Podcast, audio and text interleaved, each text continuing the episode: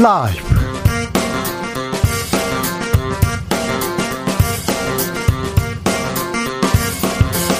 2022년 6월 2일 목요일입니다. 안녕하십니까. 주진우입니다.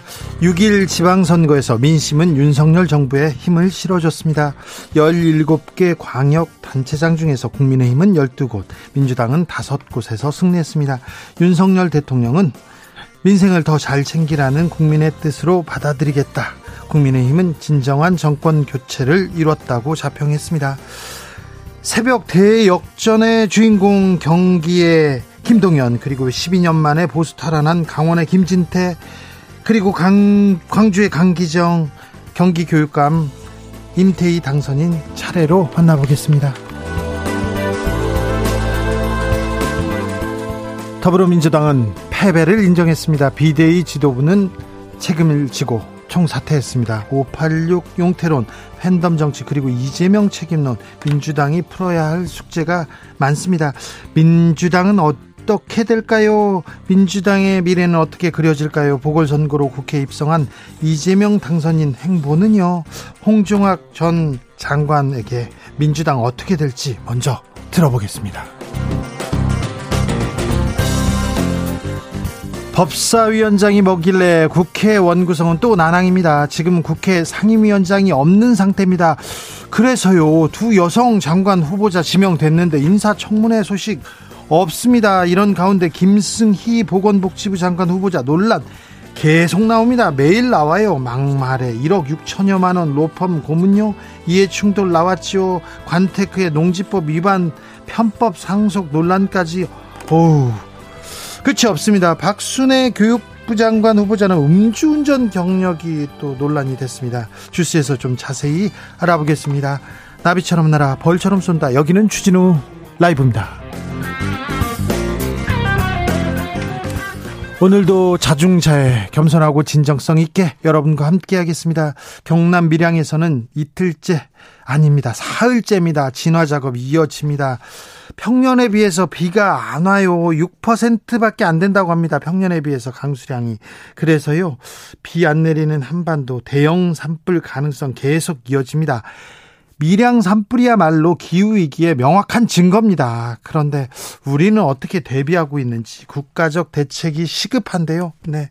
아무튼 군 장병들이 투입됐습니다. 현장에서 애쓰시는 소방관, 군인, 자원봉사자 여러분, 아, 고생 많으세요.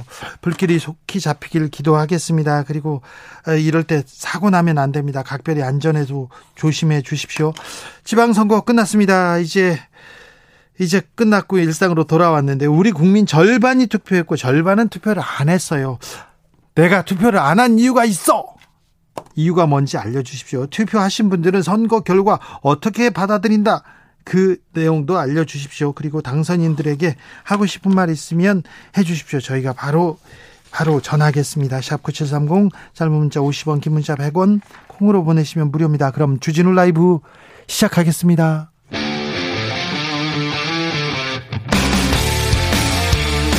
탐사보도 외길 인생 20년 주 기자가 제일 싫어하는 것은? 세상에서 비리와 부리가 사라지는 그날까지 오늘도 흔들림 없이 주진우 라이브와 함께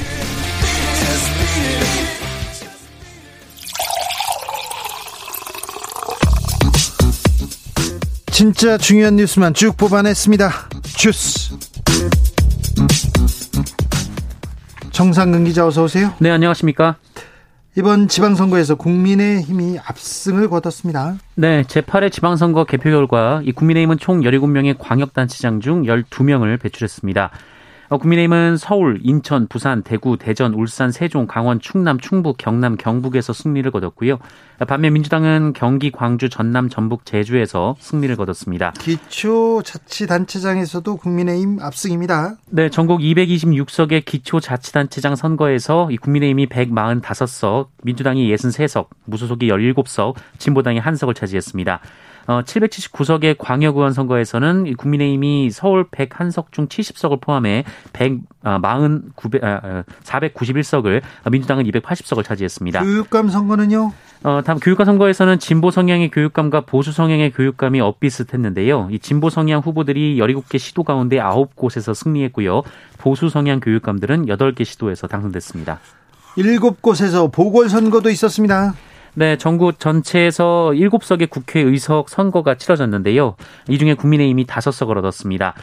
어, 당선자 명단을 보면 국민의힘에서는 경기 분당갑의 안철수 후보, 강원도 원주갑은 박정아 후보, 대구 수성구는 이인선 후보, 경남 창원 의창은 김영선 후보, 충남 보령 서천은 장동혁 후보가 당선됐습니다.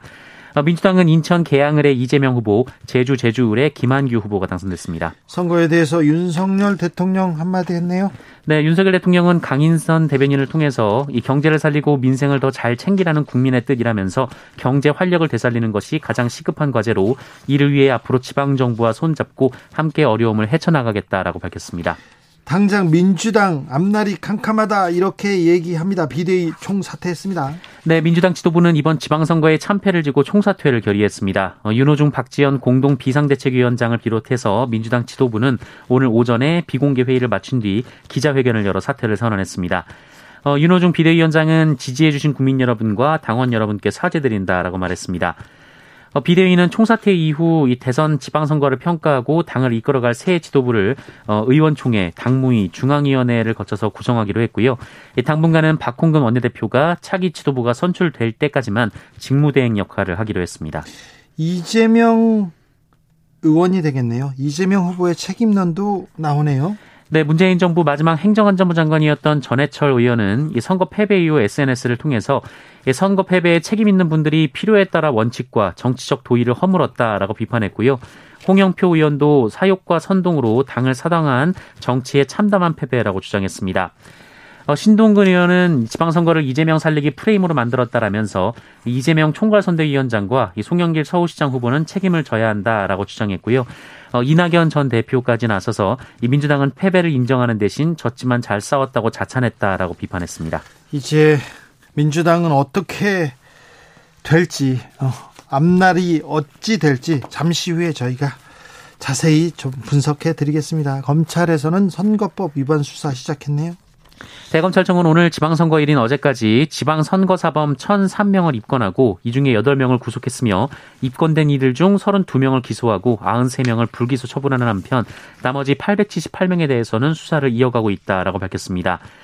어, 그리고 입건된 선거사범 중에서 광역단체장 당선인이 3명, 교육감 당선인이 6명, 기초단체장 당선인이 39명 포함된 것으로 전해졌습니다. 어, 또한 재보궐선거 관련해서도 당선인 3명을 포함한 41명이 선거법 위반으로 수사를 받고 있다고 밝혔습니다. 그런데 오늘 압수수색도 있었어요? 네, 서울중앙지검은 오늘 오전 9시 30분부터 이 서울 중구청 구청장실 그리고 비서실 등의 수사관을 보내서 압수수색을 벌였습니다. 어, 앞서 서울시 선거관리위원회는 서양호 중구청장이 지방선거를 앞두고 이 구청 직원들에게 이 자신이 참석하는 행사 발굴 및 개최를 지시하고 또 해당 행사에 참석해 선거 구민들을 대상으로 자신의 업적을 반복적으로 홍보했다며 공직선거법 위반 혐의로 지난 4월 검찰에 고발한 바 있습니다. 그런데요. 그런데 선거 때문에 지금 가려져 있는데 장관 후보자 논란 계속됩니다. 김승희 보건복지부 장관 후보자 이번엔 또 편법 상속 논란에 휩싸였습니다. 네, 민주당 신현영 의원에 따르면 이 김승희 후보자의 장녀가 지난 2019년 서울시 동작구 상도동에 있는 아파트를 외할머니로부터 4억 6천만 원에 사들인 뒤 어, 이를 다시 외할머니에게 3억 6천만 원의 전세로 내줬다. 어, 이렇게 주장했습니다. 외할머니한테 사가지고 외할머니한테 또 전세를 줬다고요? 네. 어, 그 쉽게 말해서 1억 원으로 아파트를 산 거 아니냐라는 의혹인데요. 예? 어, 이를 두고 신현영 의원은 김승희 후보자의 장녀가 이 외할머니 아파트로 외할머니 아파트를 어, 불법 증여받은 것 아니냐라는 의혹을 제기했는데 이 경제적 자립 능력이 충분치 않은 김승희 후보자의 자녀가 이 할머니 아파트를 10년 전 가격으로 매매하고 다시 할머니에게 전세를 준 것은 사실상 할머니가 손녀에게 아파트를 준 것이다라고 주장했습니다. 이런 뭐 의혹 제기할 만하죠. 네, 하지만 보건복지부 측은 정상거래라고 반박했습니다. 법적 절차적 하자가 없다라고 해명을 했는데요. 어, 후보자의 모친이 생활비를 마련하고 동시에 현재의 주거지를 유지하는 조건으로 매수자를 찾았으나 어, 그 매수자를 찾지 못해서 부득이하게 김승희 후보자 장녀와 계약했던 것이다라고 말했습니다. 이분 국토부 장관 후보자도 아닌데 너무 이거 부동산 거래 너무 조금 이상합니다. 그리고 계속 나옵니다. 김승희 보건복지부 장관 후보자. 아, 나 갭 투자가 나오고 뭐 딸이 또 어떻게 했다 이제 또 외할머니까지 나오고 매일 이렇게 나와야 되는 건지 이런 장관 후보자의 논란을 우리가 계속 보고만 있어야 되는 건지 참 황당하기도 합니다. 김승희 보건복지부 장관 후보자는 계속해서 매일매일 나오고 있습니다. 근데 선거 때문에 네. 잘 어, 보이지는 않았어요. 네, 박순애 사회부총리 겸 교육부 장관 후보자도 논란이 나왔는데요. 네. 이 과거 음주운전으로 적발된 전력이 있었습니다.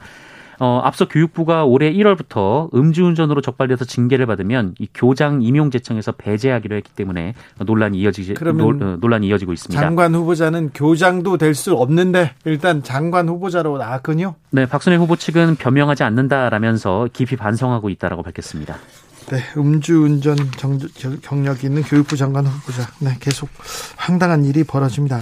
황당한 일은 법무부에서도 벌어졌는데 이렇게 황당한 이벤트를 누가 어떻게 왜 했답니까? 네, 이 법무부가 한동훈 장관의 취임사 일부를 손글씨로 써서 SNS에 올리면 추첨을 통해 경품을 주는 행사를 진행했었습니다. 이건 뭐 국민교육원장을 몇 번 써라, 애국가를 몇 번 써라.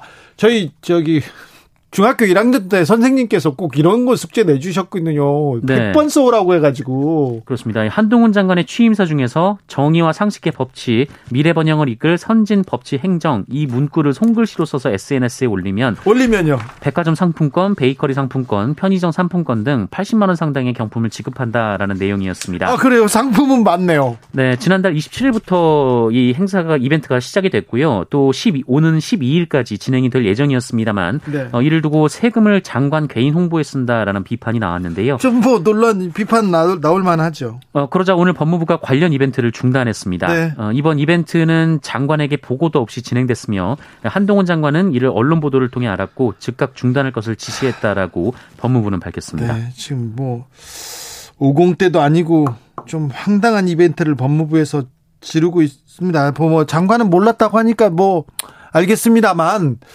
장관한테 너무 잘 보이려고 이런 일이 벌어지는 거 아닌가. 그리고 한동훈 법무부 장관이 취임에 취임에 어, 취임이 아니죠 사직의 변을 2% 쓰라고 검찰 이렇게 사이트에다가 올렸어요. 거기에 어, 뭐 진짜 눈 뜨고 볼 수 없는 찬양글이 계속해서 달리고 있는데 아, 그 부분도 저희가 좀 취재해서 말씀드릴게요. 아, 법무부에 좀 힘이, 한동훈 법무부 장관한테 힘이 많이 쏠리는군요. 그래서 법무부에서 황당한 이벤트를 벌였다가 취소했다고 합니다. 네. 음, 손실 보상금 지급되고 있습니다. 그런데 대상에서 제외된 자영업자들이 많아요. 그래서 성명서가 나왔네요. 네, 코로나19 방역 조치에 따른 손실보전금 지원 대상에서 제외된 소상공인들이 지급 대상 확대를 요구하는 공개 성명을 발표했습니다. 이 소상공인 자영업자 커뮤니티인 아프니까 사장이다에 어제 전날 한 회원이 어, 손실보전금 사각지대에 놓인 소상공인연합 성명문이라는 게시글을 올렸다고 하는데요. 어, 작성자는 지방선거를 코앞에 두고 졸속으로 만들어낸 손실보전금의 지급 기준은 당초 윤석열 대통령의 대선 공약과 이 국민의힘에서 약속한 기준과 명백하게 다르다라면서 이 손실보전금 지급 기준에 1, 2차 방역지원금 지급 기준을 추가해서 지급 대상을 확대해달라라고 요구하는 내용이었습니다. 어, 그리고 손실보전금 폐업 기준일을 철회해 줄 것도 요구했고요.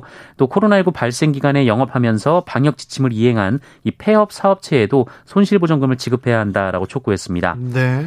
카페에는 이성명을 소개하고 지지를 호소하는 게시글들이 다수 올라온 상태라고 하고요. 어, 200여 개 이상의 지지 댓글이 달렸다라고 하는데요. 어, 다만 소상공인들을 대변하는 법정단체인 소상공인연합회는 자신들이 낸 성명이 아니다라고 밝혔습니다. 코로나 상황은 어떻습니까? 네, 오늘 코로나19 신규 확진자 수는 9,898명으로 만 명 밑으로 떨어졌습니다. 어제와 비교하면 6천 명 가까이 적고요. 지난주 목요일과 비교하면 1만 8천여 명 정도가 적습니다. 어, 다만 어제가 지방선거일이었기 때문에 임시 법정 공휴일이었기 때문에 어, 아, 그 영향을 받은 것으로 보입니다. 그 영향이 있겠네요. 네, 어제 사망자는 15명으로 그제에 비해 6명 적고요. 위중증 환자 수는 176명으로 전날보다 12명 줄어서 6일 연속 100명대를 유지하고 있습니다. 산불 상황은 어떻습니까? 네, 지난해 지난달 31일 발화에서 3일째 이어지고 있는 이 경남 밀양시 산불 진화율이 오후 1시 30분 기준으로 73%까지 올라갔습니다. 어, 피해 면적은 약 700헥타르에 이른다라고 하고요.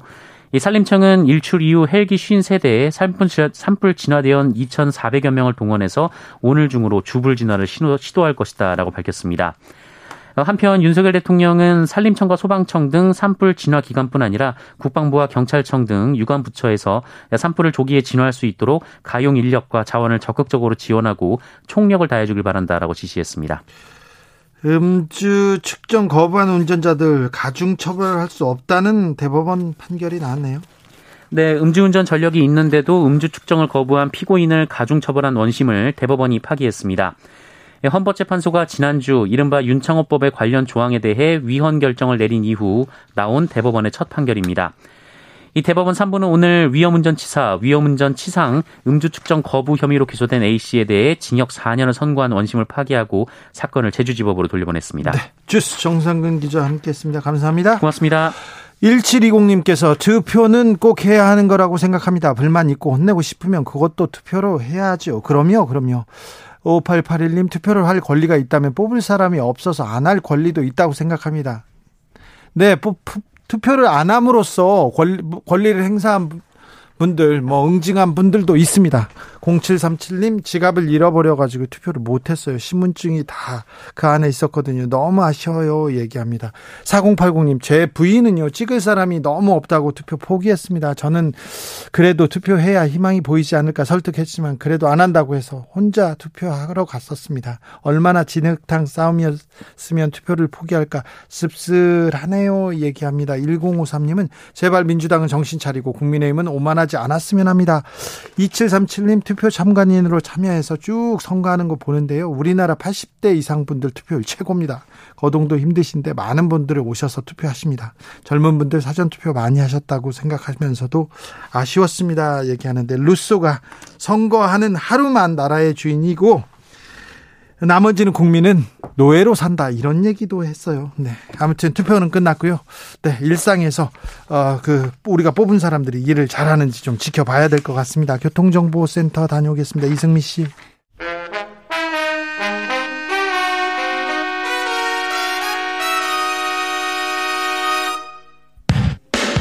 주진우 라이브 돌발 퀴즈. 오늘의 돌발 퀴즈는 객관식으로 준비했습니다. 문제를 잘 듣고 보기와 정답을 정확히 적어 보내주세요. 잠시 후 8시 우리나라 축구대표팀과 브라질의 친선 경기가 열립니다. 브라질은 피파 랭킹 1위로 최고의 축구 실력을 자랑하는 팀인데요. 우리나라 축구 대표팀을 지휘하는 이 감독은 이번 브라질전은 우리에게 하나의 도전이 될 것이라고 말했습니다. 포르투갈 국적으로 우리나라 축구 국가대표팀 현 감독을 맡고 있는 이 사람의 이름은 무엇일까요? 보기 드릴게요. 1번 시딩크, 2번 펜투. 다시 들려드릴게요. 1번 시딩크, 2번 펜투. 샵9730 짧은 문자 50원 긴 문자는 100원입니다. 지금부터 정답 보내주시는 분들 중 추첨을 통해 햄버거 쿠폰 드리겠습니다. 주진우 라이브 돌발 퀴즈 내일 또 만나요.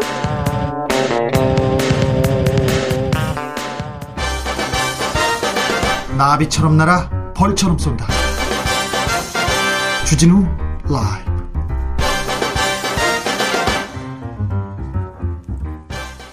6일 지방선거 당선인 릴레이 인터뷰 이어지겠습니다. 최대 격전지 가보겠습니다. 개표율 95%까지는 뒤졌는데요. 그 뒤에 역전했습니다. 아, 0.15% 차이라는데 막판에 막판에 승리할 수 있었던 이유가 뭔지 한번 물어보겠습니다. 김동연 더불어민주당 경기도지사 당선인 만나보겠습니다. 안녕하세요. 네, 안녕하세요. 김동연입니다. 네, 선거 치르느라고 고생 많으셨습니다. 네, 고맙습니다. 네, 잠은 좀 주무셨어요? 아닙니다. 저 어제 저녁부터 지금까지 한 잠도 못 잤어요. 한 잠도 못 자, 한숨도 네, 네. 못 자고 그러면 개표를 보셨습니까? 네, 개표를 봤고요. 네. 개표 끝난 데는 또 아무래도 당선자 신문이 되다 보니까 여러 일정들이 네. 그 쇄도를 해서 네. 그 일정들을 소화하고 하느냐고 그 잠을 못 잤습니다. 그러면요. 네. 어제 한 서너 시쯤에 계속 지고 네네. 있었잖아요. 그렇죠. 예. 그때는 뭐 어떤 생각이 들던가요? 저는 4시까지는 제가 그 이기기 어렵다고 생각을 했었습니다. 아, 그래요? 네, 처음에 사실은 이제 출구조사 발표할 때는 저는 제가 이길 수, 이길 수 있다고 생각했었거든요. 예? 예? 뭐 다른 어떤 통계나 이런 것보다도 그래도 이 대한민국에 국운이 있고 정의가 있는데 네. 그 제가 되지 않겠나 하는 생각을 좀 했었는데 네. 늦은 밤부터 새벽 뭐 한 서너 시까지는 그 표차가 좁혀지긴 했지만은 일정 수준 유지하는 것을 보고 또 이제 개표율은 올라가고 하는 걸 보고 좀 어렵겠다고 생각을 하면서 어, 각 업체 좀 담담하고 의연하게 하려고 애를 썼는데 한 네. 4시 넘어서부터는 역전에 좀 가능성이 보이기 시작해서 그때부터 이제 긴장하면서 그 보다가 결국 어, 역전 역전했을 때 아 당선되겠구나 네. 그때 무슨 생각 들던가요? 뭐 그냥 너무 기뻤죠 뭐 기쁘고 그 어, 제가 그 도민을 위해서 이렇게 일하려고 하는 그런 의욕과 열정이 넘쳐 있는데 네. 그 최선이 역전하기 직전에 이 최선이 그 봐서는 역전을 할 수 있다는 생각을 했었습니다. 네. 그 직전에. 네. 그리고 또 남아 있는 그 개표함들이 그 부천, 화성, 화성. 의정부 네. 예, 네. 이런 데는 저한테 조금 유리한 적이었고요. 분당이 네. 이제 불리한 적이 있었는데 네. 그좀 유리한 적이 좀 더 남아 있는 것 같았어요. 네. 그래서 이길 수 있다는 확신을 이제 그 골든 크로스 하기 한, 한 2, 30분 전부터 예감을 좀 갖기 시작했습니다. 알겠, 알겠습니다. 자, 네. 경기도가 네. 김동연을 선택한 이유는 뭘까요? 우선 첫째는 그 정말 일할 수 있는 일꾼. 네. 두 번째는 그 정직하고 깨끗하게 청렴하게 살았던 이력. 네. 세 번째는 어 어렵게 살면서 이 도민과 서민의 마음을 이해하면서 소통할 수 있는 공감 능력. 이거를 제가 늘 말씀드렸는데 그런 걸 좀 평가를 해주신 게 아닌가 싶습니다. 네. 자, 근데 당 정당인은 또 경력이 짧고요. 민주당에 예. 이제 외부 인사로 들어와서 당내 기반도 그렇게 뭐 탄탄하다고 말할 수는 없는데 선거 치를 때 좀 쉽지 않으셨죠? 아, 예. 경선 때는 뭐 거의 뭐 혈혈 단신이었고요. 네. 뭐 운 좋게 이제 경선을 일체 통과하고는 그 저와 경선했던 세 분 후보들께서 정말 열심히 한 팀이 돼서 도와주셨고요. 예. 또 우리 경기도당이나 중앙당에서도 많이 힘이 돼 주셨습니다. 그리고 저희 캠프에는 그 여러 후보들 팀들이 같이 이렇게 연합군으로 왔는데 그 오랜 시간 거치지 않아서 서로 간에 그 협력하고 좋아하는 분위기가 돼서 한 팀으로 일할 수 있었던 것이 제게 큰 도움이 돼서 네. 정말 많은 분들께 감사드리고 있습니다. 근데 선거 기간 중에 그 네거티브를 좀 효과적으로 하면 상대방을 네. 좀 공격적으로 좀 공격해야 되는데 그 후보 네, 네. 잘 못하시더라고요.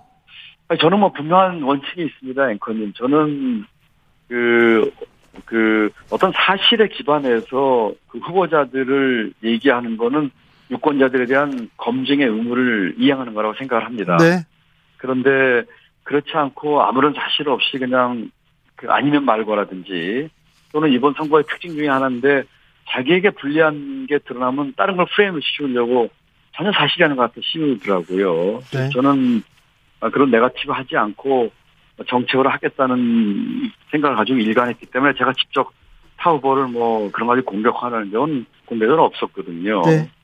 모르겠습니다. 오히려 거꾸로 유권자들께서 그런 걸 좀 높게 평가하신 측면도 있지 않았을까요? 만약 그게 그렇다면 우리 정치 풍토가 그렇게 음. 바뀌는 좋은 계기가 되지 않을까 이런 생각을 합니다. 네. 이번 이번 선거에서 는 근거는 네가티브에 사실은 제가 개탄을 했고 제가 정치를 하게 된 하는 이유가 정치 교체를 기치로 내세웠는데 네. 정말 그런 거 바꾸는 게 정치 교체돼서 또 그런 의지가 더 강해졌습니다. 정치 교체하라. 민심은 민주당부터 교체하라. 이렇게 회초리를 든 것 같습니다. 네, 그렇습니다. 저는 그렇게 생각합니다. 지난 대선의 패배 원인이나 이번 지방선거에서 고전한 이유는 네.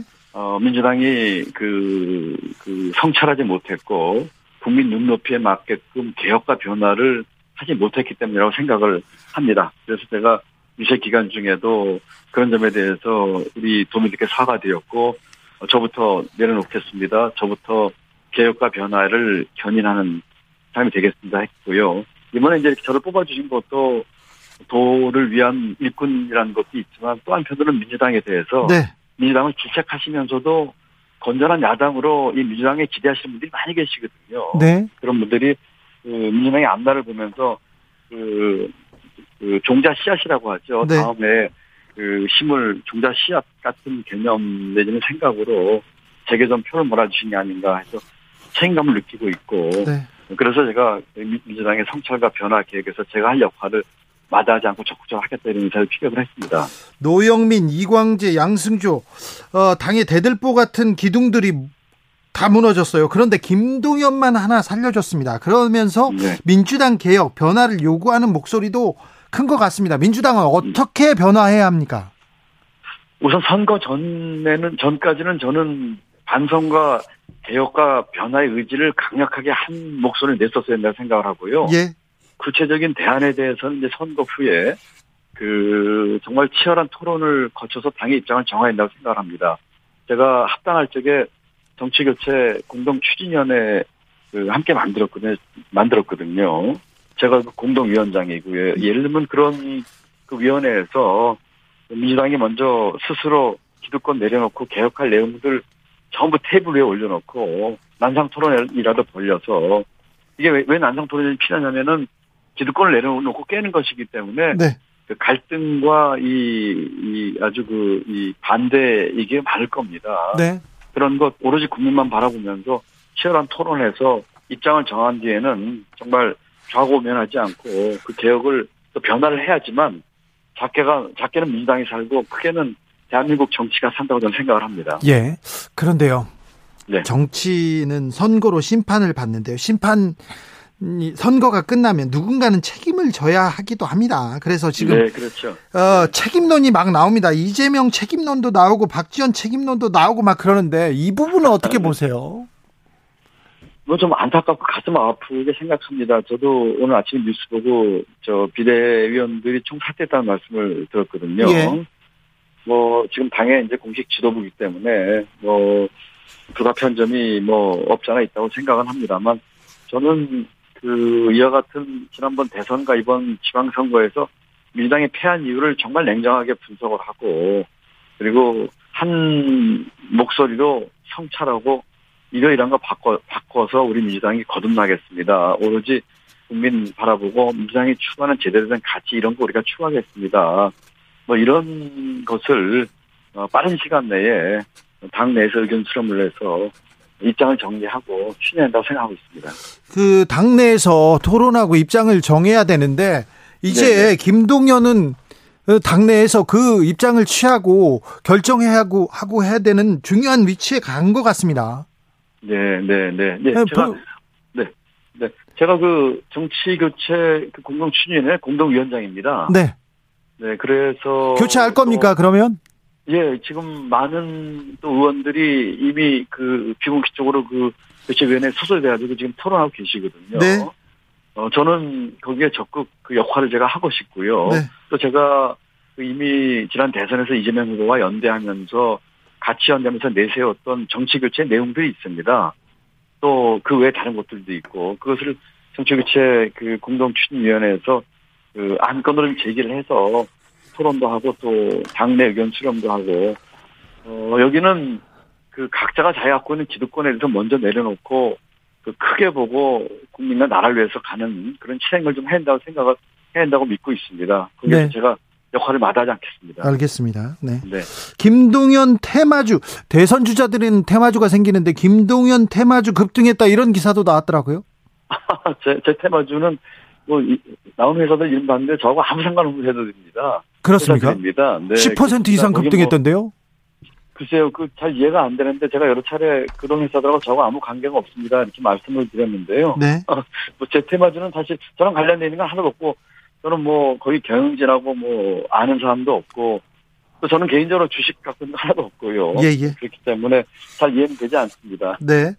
이번 선거로 또 그 갈등이 좀 더 벌어졌다 이런 얘기도 합니다. 이대남 이대념 표심도 더 갈라졌다고 하는데 이런 갈등을 메우는데도 좀 역할을 해 주십시오. 네, 네, 맞습니다. 그 꼭 필요합니다. 지금 그 정치권에서 그런 것도 이용하려고 하는 또 나쁜 또 모습도 보이고 있는데. 그렇죠. 네, 네, 그렇습니다. 정치권부터 자숙해야 되고 네. 그리고 서로 간의 그이 그룹들 간의 소통을 통해서 서로 상호 이해 또 이런 것들을 많이 해야 된다고 생각을 합니다. 제가 경기 도정을 하면서 이런 문제에 대해서 관심 갖고 한다고 생각하고 있습니다. 네, 고선홍님께서 당선 축하드리고 경제 전문가, 전문가가답게 경기도정 잘, 잘 이끌어 주시기를 기대합니다. 이렇게 응원합니다. 네, 고맙습니다. 네. 여기까지 듣겠습니다. 지금까지 김동연 경기도지사 당선인이었습니다. 네, 감사합니다. 이번에는 광주로 가보겠습니다. 전국 투표율이 50.9%였습니다. 그런데요. 가장 낮은 투표율을 기록한 곳이 바로 광주였습니다. 광주는 민주주의의 성지라고 하고요. 그리고 민주당의 뭐 또 기반이라고도 했는데 광주 투표율은 37.7%였습니다. 역대 최저를 기록했는데 왜 그랬는지 물어보겠습니다. 강기정 광주 광역시장 당선인 안녕하십니까? 네, 오랜만입니다. 예. 일단 축하드립니다. 감사합니다. 네. 자, 이번 지방선거, 물론 강기정은 이겼습니다만, 민주당한테, 민주당한테 뭐라고 해야 되나요? 아, 투표를 안 함으로써 응징했습니다. 그런 분위기도 있었는데, 어떻게 보십니까? 민주당한테는 아주 강한 사랑의 회초리를 때려준 것 같아요. 그래요? 그러니까 이제 광주에서는 37.1%라는 낮은 투표율로 어, 매를 때렸고요. 예. 그다음에 김동연 경기도지사는 막판에 대역전극을 어, 승리를 이끌어주면서 희망의 매를 때려준 것 같아요. 네. 그래서 결국 이 낮은 득표율이든 막판 대역전극이든 결국 민주당 너희들에게 던지는 어떤 채찍이다. 네. 근데 문제는 이 채찍에는 희망과 사랑이 들어있는 채찍이라서 저는 광주 시민들이 참 네. 대단하고 위대했다 이렇게 생각합니다. 아니 광주 시민은 항상 위대했는데요. 사랑의 네. 회초리는 아닌 것 같아요. 이번에 37.1%라는 것은 네. 대선에 84%라는 걸 밀어줬는데 그렇죠. 대선에 졌지 않냐. 네. 그로부터 오는 허탈감, 실망감에다가 네. 이번에 이제 선거 과정에 우리 민주당 지도부의 어떤 파열음도 있었고 네. 도덕적 어떤 문제도 제기됐고 이러다 보니까 아 투표할 이유가 없다. 네. 그런데다가 이제 광주에는 아시다시피 저의 경우는 예선전은 뜨거웠지만 본선에서는 유의미한 어떤 그 경, 경쟁 관계가 형성되지 않다 보니까 네. 투표할 이유가 없어진 거죠. 그래서 아주 역대 처음으로 네. 37%라는 이런 저조한 투표율로 매를 내려 채찍을 때린 거죠. 근데 네. 그 채찍에는 정신 차려라. 언제든지, 음, 그, 아무튼, 네. 그런 정신 그렇죠. 차려라는 매죠. 그러니까. 민주당한테 개혁, 더 개혁하라, 더 변화하라, 민주당이 잘해야 된다, 이런 메시지가 담긴 것도 같습니다. 그렇죠. 정확하게 제가 경선과 본선을 선거운동 과정에 많은 할머니, 할아버지들까지요. 예. 민주당이 개선돼야 돼 이런 이야기를 합니다. 예. 이 개선을 저희 용어로 말하면 혁신, 뭐 쇄신, 뭐 개혁 이런 표현인데 할머니들도 민주당이 바뀌어야 된다. 네. 대선 졌지 대선 이후에 이제 시간이 없는 것도 좀 있었습니다만은 지방선거에서 보여줬던 이런 모습을 보면서 민주당이 개선돼야 된다. 이런 얘기를 분명히 하고 있기 때문에 네. 삼척 동자도 다 아는 얘기를 사실은 하고 있었던 거고 그것을 네. 한편에서는 김동연이라는 후보를 살려주는 걸로 네. 또 한쪽에서는 37%라는 저조한 투표율로 이렇게 보여준 것 아닌가 저는 이렇게 봅니다. 하나만 물어볼게요. 민주당이 참패한 원인이 하나는 뭐 하나 하나만 꼽아 주십시오. 어 아, 그거 정말 답변하기 어려운 문제인데요. 그래도요. 예. 선거는 전반적으로, 어, 지도부와 후보 전술인 것 같아요. 네. 그래서 오늘 지도부가 책임을 진 것 아닌가 저는 이렇게 생각합니다. 네. 알겠습니다. 네. 강주 네. 시민들 그리고 또 민주당 개혁과 변화를 위해서 더 힘써 주십시오. 네, 감사합니다. 강기정 광주 광역시장 당선인이었습니다. 그리고 이번에는 강원으로 가보겠습니다. 강원도 민심은 김진태를 선택했습니다. 12년 만에 보수당 후보가 강원도 지사직 탈환했는데요. 왜 김진태를 원했는지, 강원도의 미래는 어떻게 달라질 건지 김진태 강원도지사 당선인 만나보겠습니다. 안녕하세요. 네, 안녕하십니까. 반갑습니다. 네.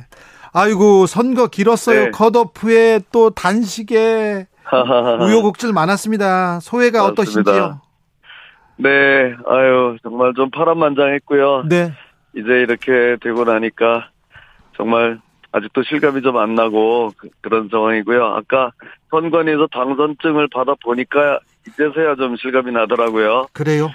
정말 그 정권 교체보다도 더 어려운 강원 도정 교체였습니다. 12년을 이제 민주당에 내줬는데요. 네. 선거가 세 번도 아니고 네 번을 진 겁니다. 그 이광재 와서 보궐선거까지 포함해서요. 네. 그러다 보니까 이 강원도가 언제부턴가 그냥 보수에서 완전히 정반대로 넘어가 버린 건가 하게 될 정도로 그랬는데 네. 이번에 하여튼 다시 가져올 수 있어서 정말 다행이라고 생각합니다. 자, 이광재 민주당의 이광재 역대 최강 적수라고도 볼 수 있었는데 강원도는 김진태를 네. 선택했습니다. 김진태에게 기, 거는 기대가 큰 것 같습니다.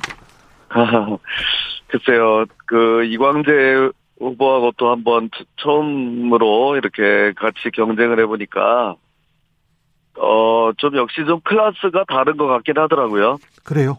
어떻게? 네, 그 쌍방 간에 서로 어, 고소 고발이 한 건도 없이 네거티브도 거의도 없었 거의 없었습니다. 네, 가운데에는 그런 거 없이 네. 그대로 깔끔하게 끝난 거의 저 저로서는 첫 번째 선거였고요. 네. 아 김진태한테 그렇게 하다 보니까 네. 저도 예. 저도 마찬가지로 뭐 이런 네거티브 거의 안 했고요. 안 하셨어요. 예. 네, 저도 안 했고 그러니까 이렇게 아주 정책 정책 선거에 좀 매뉴얼이 됐을 것 같습니다 이번에. 네. 그런 면도 있었고 한데 아무튼 그런데도 이제 그 강원 제가 좀 이길 수 있었던 것은 이번에 그 새 정부가 출범해서 이렇게 네. 막그 분위기가 그 흐르 큰 흐름이 그래도 좀 새 정부 일할 수 있게 해주자. 근데 저 민주당은 요새 하는 거 보니까 저 좀 영 아니다. 이게 아마 제일 컸던 것 같습니다. 아 그런 것 같습니까? 네, 네. 민주당이 좀 참패했다고 볼 수 있는데 뭐 또 선거 네. 전략가로서 민, 주당의 패배 원인 어디에서 보고 있습니까? 글쎄 뭐. 전 이제 뭐 민주당 전국적으로 원인 네. 원인까지 뭐 제가 자세하게 그 할 처지는 아닌데요. 네. 그쪽에 지금 당 지도부가 좀뭐 갈팡질팡하고 멀리서 이재명 후보까지 이곳 강원도에까지 오히려 좀 저희 입장에서 도움을 줬다고 보고요. 매일매일 매일 어떤 그런 먼 사건 사고가 생겨서 네. 그게 기사화되지 않았으니까 그런 네. 것도 다 좀 도움이 됐다고 보고 네. 그리고 또 하나는 어 그야말로 강원도에서 민주당이 너무 오래 했죠. 정권도 글쎄 이번에는 5년 만에도 다시 교체가 되는데 여기는 지금 12년을 했거든요. 네 명의 네 번의 기회가 있었던 겁니다. 그러니까 기회를 충분히 너희들한테는 줬으니까 이번엔 좀 다른 당에게도 줘보자 하는 민심이 전 상당히 많이 있었다고 봅니다. 7호사님께서 저는 춘천 시민입니다. 강원도 발전을 위해서 정말 노력해 주세요. 이렇게 응원의 메시지 보냈는데요. 네. 자, 네. 김진태가 강원도 지사가 됐습니다. 한국은행 본점이 강원도로 옵니까? 그거 이제 시작을 해야 되겠죠. 공약인데. 네. 어, 그 아주 쉽지 않은 거고요. 네. 한국은행 본점은 춘천에 또 저는 이제 삼성전자 반도체 공장은 원주에. 네. 삼성전자 그 공장도 원주에 옵니까? 네, 이제 그걸 공약으로 내걸었더니 네. 야 그게 잘 되겠냐, 뭐 그 어렵지 않냐, 뭐 그렇게 얘기를 하는데 저는 네. 이렇게 대답을 합니다. 그게 그렇게 쉬웠다고 하면 벌써 했겠죠. 벌써 강원도에 와 있을 거죠. 근데 여태까지 잘 되지 않았던 거는 이제 엄두를 내지 못했던 건데 할 수 있는 거예요. 어디든지 할 수 있고 한국은행도 그렇고 뭐 삼성전자도 그렇고 다 자체적으로도 어디 좀 옮겨갈 계획도 있고 어디로 가면 좋나 뭐 이제 이런 것도 검토를 하고 있는데 우리가 선제적으로 어 좀 치고 나가면 얼마든지 가능하다고 생각합니다. 근데 해보지도 않고 에이 뭐 강원도에 뭐 그런 큰 그런 기관 뭐 회사가 오겠어 이렇게 생각 여태까지 수백 년 동안 그렇게 해왔던 겁니다. 강원도 인구도 적고 뭐 이렇게 경제력도 약하니까 에이, 우리 강원도는 되겠어 하는 동안에 반도체 공장이 충북 청주까지 가 있습니다. 근데 왜 훨씬 더 접근성도 좋고 입지 조건이 좋은 강원도는 안 된다고 하는 겁니까? 그래서 이제 드디어 이제 당선이 됐으니까 네. 이제 슬슬 착수를 할 겁니다. 아니 그 이재용 부회장하고 또또 얘기해봐야 될 텐데 아직 얘기한 건 아니죠 삼성전자. 네 아직 얘기한 거 아니고요. 네. 지금 이제 당선인 신분이니까 네. 예, 이제 조금만 기다려 주십시오. 이제 네. 뭐 머지 않았습니다. 조혜숙님께서 제가 알던 김진태 의원이 맞나요? 변신한 김진태 의원처럼 강원도도 발전하고 변화하기를 바랍니다. 얘기합니다. 겸손한 김진태 버전을 보고 계십니다. 막말을 안 하고 겸손하니까 또 인기가 높아졌어요. 아. 유 그 막말 막말 소리 참 많이 들었는데요. 이제 제가, 고만, 고만 들, 들어도 되지 않습니까? 네, 그냥 제가 그 이제 말은 그런 얘기가 있긴, 있긴 있지만 네. 단 한 번도 무슨 명예훼손이나 등으로 어 이게 문제가 된 적이 없어요. 지금도 전과가 전혀 없, 없거든요. 그거를 보면 네. 조금 이제 이렇게 세게 얘기한다 그 이런 그거를 높여서 어, 출력을 높여서 얘기하는 것이 이제 좀 뭐 그런 프레임으로 네. 그렇게 됐던 거지. 네. 하여튼 뭐 그랬는데 네. 지금은 이제 그 매운 맛에서 순한 맛으로 이제 네. 바뀌었습니다. 자주 네. 자주 대중하고도 네. 또 중앙 언론하고도 얘기하시면 또이 네. 변신한 김진태의 또 매력을 알려주실 수도 있을 거예요. 맞습니다. 그리고 네. 이제는 도지사가 된 거 되기 때문에 뭐 자꾸 그런 좀뭐저 정치적인 정쟁이라던가 자제하고요. 그럼 또 저 민주당 지지 성향의 분들은 그럼 뭐 강원도민이 아닌 거로 할 수는 없는 거 아닙니까? 그렇죠. 그러면 다 똑같이 모셔야 되니까. 예. 그냥 뭐 이 민생만 생각하고 가겠습니다. 알겠습니다. 미, 어, 비판적인 사람들, 민주당 지지자들 얘기도 잘 들어주십시오. 그래야죠. 네. 네. 자, 강원도지사로서 포부 마지막으로 부탁드리겠습니다. 네. 정말 저는 그렇게 힘들게 힘들게 여기까지 온 사람입니다. 우리 강원도민 여러분들께서 잡아준 그 손 때문에 공천도 받고 또 이번에 당선까지 되게 됐기 때문에 이 고마운 마음을 절대 잊지 않을 겁니다. 그리고 이제부터는 그 어떤 성과와 실적으로 보여드리겠습니다. 임진태가 하면은 다르다. 여러분들이 선택해 주신 것 후회하지 않도록 해드릴 거고요. 또 저를 선택하지 않으신 분들한테도 똑같이 소통하고 포용하고 이런 모습 보여드리겠습니다. 네. 어, 강원도가 특별자치도로 이렇게 출발했죠. 네. 그거는 어떻게 달라지는 겁니까?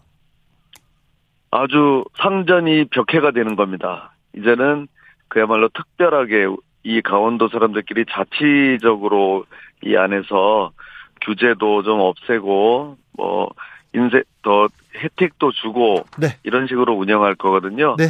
앞으로는 이제 막 큰 기업들이 아 이제 강원도 가서 좀 기업 활동하자 하고 서로 그러는 날이 머지않아 다가올 겁니다. 2779님께서 김진태 도지사 강원도정 잘 좀 이끌어 주세요. 이렇게 얘기합니다. 말씀 감사합니다. 네. 김진태 강원도지사 당선인이었습니다. 감사합니다. 네, 고맙습니다.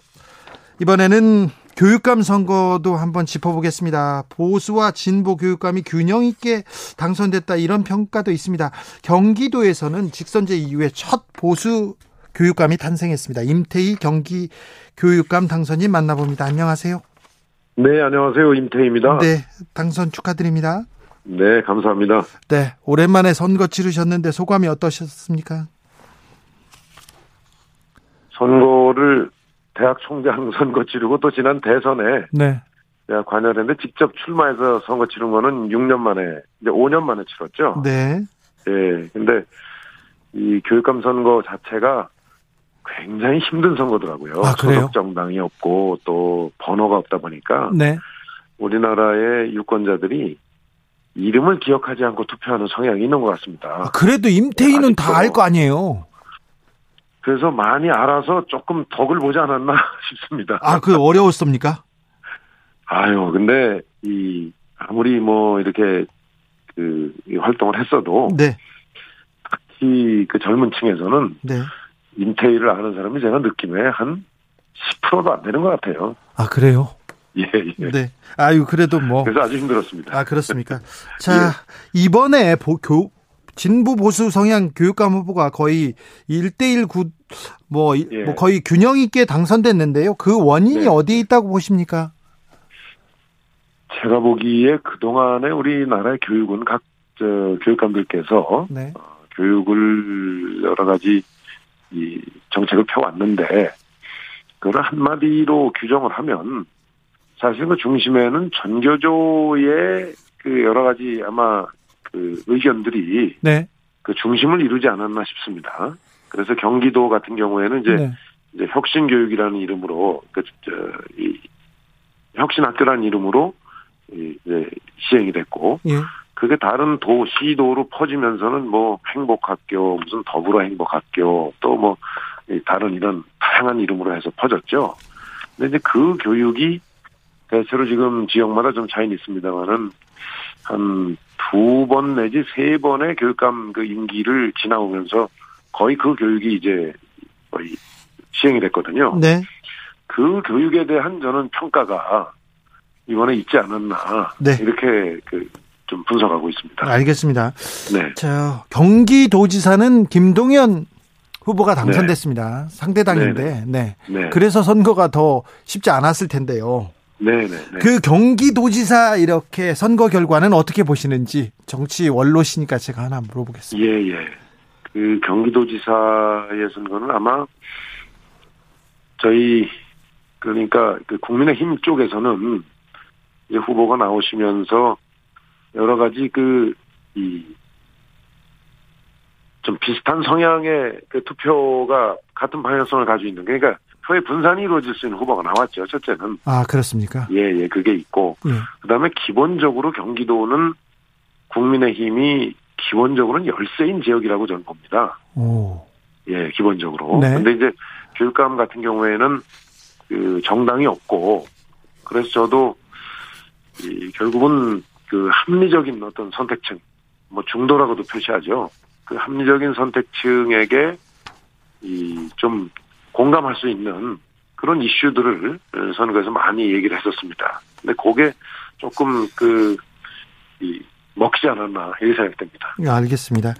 네. 아까 혁신교육 얘기하면서 전교조 성향 얘기했는데, 네. 전교조 전교조 관련된 전교조와 관계한 그런 교육 정책, 교육 방향이 좀 잘못된 겁니까? 취지는 좋죠. 취지는 좋죠. 예, 취지는 좋죠. 예, 뭐 당초에. 근데 네. 전국적으로 보면 네. 당초에 그 가졌던 어떤 그 전교조의 뭐 참교육이라든가 네.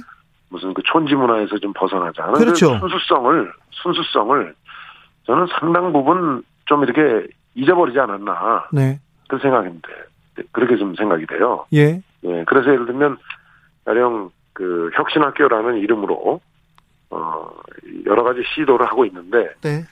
예를 들면 혁신학교에서 학부모들이 기대하는 것 그리고 교육의 본질은 또 교육의 본질은 지켜야 되겠죠. 네. 뭐 인성 교육 또 그다음에 기본적인 어떤 이 어떤 지적 역량을 갖춰 나가는 것도 뭐 지적 역량뿐만이 아니라 그 학생이 가지고 있는 잠재력을 예를 들면 이 개발시켜 주는 것 네. 그런 것들이 다 이제 교육의 본질적 부분인데 네. 그런 면에서 좀 제대로 된 방법 그리고 그 방법을 시행했을 때의 효과나 하는 부분들이 제대로 진단 평가가 되면 뭐 그 부분을 다시 이제 수정 보완하는 이런 선순환 책을 만들어야 되는데 네.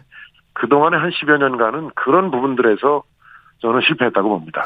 이제 그러다 보니까 학생들의 네. 이 되게 그 지침을 따르던 이, 이 학생들의 경우에 보면 학력이 대체로 좀 낮다고 평가가 되고 있고 그다음에 여러 가지 학교 폭력이나 이런 네. 인성 문제가 어, 실제로 잘 치유가 안 되고 학교에서도 여전히 그 폭력 사태가 늘고 하는 그러니까 인성도 이 학습도 어, 제대로 좀 교육이 좀 잘 안 되는 거 아니냐 하는 평가를 네. 저는 학부모님들도 받지 않았나 이렇게 생각합니다. 정규직 교육 방향, 방향성, 인성교육 강조하는 그런 방향성은 네. 뭐 반대하지 네. 않으시니까 네 말씀할. 그럼요. 어, 그, 네. 예 예. 어, 학교 전체 진단 평가 실시합니까? MB 시절처럼 그런 질문이 9909님한테 왔습니다. 그래서 이제 일사 그 일제고사를 보는 것처럼 뭐 중간고사 보고 기말고사 보고 일제고사 보는 것처럼 됐는데 네. 그 부분은 좀 연구가 필요해서 네. 뭐 저는 개인적으로 아이들이 시험에 치드는 거는 사실 옳은 방향은 아니라고 봅니다. 알겠습니다. 여기까지 예. 들을까요? 예, 아, 나중에 또 예. 뵙겠습니다. 임태희 경기 교육감 당선인이었습니다. 감사합니다.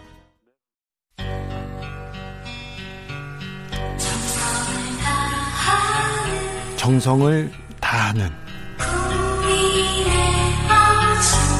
국민의 방송.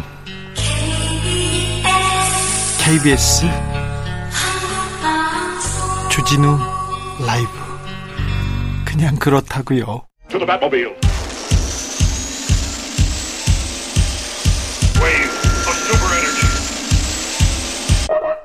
주 기자의 1분 BTS가 미국 백악관을 방문했습니다. 강남구청도 아니고 뭐 백악관을 역시 세계적인 스타답습니다. 메시지도 엄청 훌륭했습니다. 바이든 대통령을 만나서 아시안 증오 범죄를 멈추라고 호소했는데요. 우리는 각자의 역사를 가지고 있다. 한 사람 한 사람이 의미 있는 존재로서 서로를 존중하고 이해하기 위한 또 한 걸음이 되기를 바란다. 사실 아시아인에 대한 증오 혐오는 우리 사회에도 가득합니다. 특히 아시아 이주 노동자에 대한 인종차별 끔찍한 수준입니다. 폭언, 폭행, 임금체불 이야기 끊이지 않습니다. 비닐하우스에서 얼어 죽은 노동자도 있습니다. 이주 노동자들이 기본적인 권리를 요구하는 게 현장에서는 그렇게 어렵다고 합니다. 한국에 온 백인 친구들은 인종차별을 겪어본 사람이 없다고 합니다. 그런데 동남아 친구들은요, 인종차별을 안 겪어본 사람이 없다고 합니다. 혐오는 힘이 셉니다. 내전을 피해온 난민에 대한 혐오, 중국인에 대한 혐오, 조선족에 대한 혐오, 전염병처럼 혐오는 퍼집니다. 성별 간 혐오, 세대 간 혐오, 성적 지향에 대한 혐오, 요즘은 정치적 성향에 대한 혐오 심각해졌습니다. 선거를 치를수록 골은 깊어집니다. 갈등을 줄여야 할 정치인들 혐오에 편승해서 갈라치기 지휘하고 있습니다. 상대방 악마로 공격하고 있습니다. BTS 선생님들의 말을 되새겨 봅니다. 나와 다르다고 해서 잘못된 일이 아니다. 옳고 그름이 아닌 다름을 인정하는 것으로부터 평등은 시작된다. 주기자 1분이었습니다. 레이디 가가 Born This Way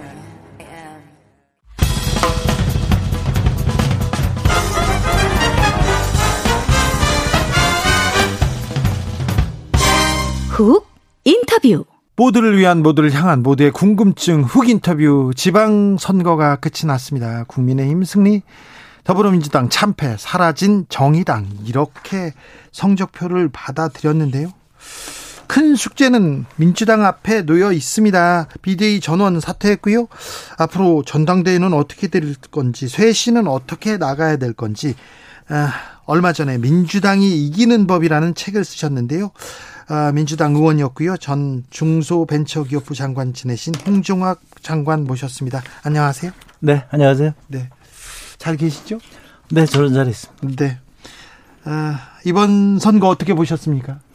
글쎄요, 국민들께서 아주 답답한 선거가 아니었나 이렇게 싶고요. 네. 아마 차악을 뽑기 위해서 고민을 많이 하셨던 선거. 민주당 지지자들은 많이 투표장에 나오지 않으신 것 같아요. 특히 민주당 지지자들이 아마 또 고민이 굉장히 많으셨던 것 같아요. 네. 그래서 보통 이제 제가 SNS를 하면 선거 때 다가오면 이제 우리 열정적인 지지자들이 우리 열심히 이번에 누구를 돕자 이런 것들이 많이 오는데 이번에는 아주 조용하더라고요. 그러니까 그런 정도로 어, 민주당 지지자들이 굉장히 많이 지금 실망하고 또 화가 나 있는 상태다 이렇게 생각하고 있습니다. 무엇에 실망했을까요? 무엇에 화가 났을까요?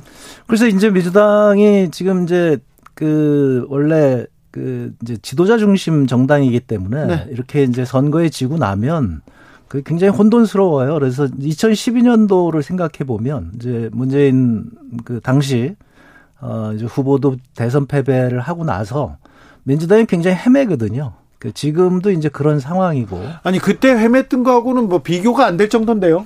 뭐 아직 이제 진행이 돼, 돼, 돼 가는 거 봐서 되겠지만 네. 그때도 이제 끝나고 나서 뭐 대선 패배의 책임이 누구에게 있느냐 뭐 네.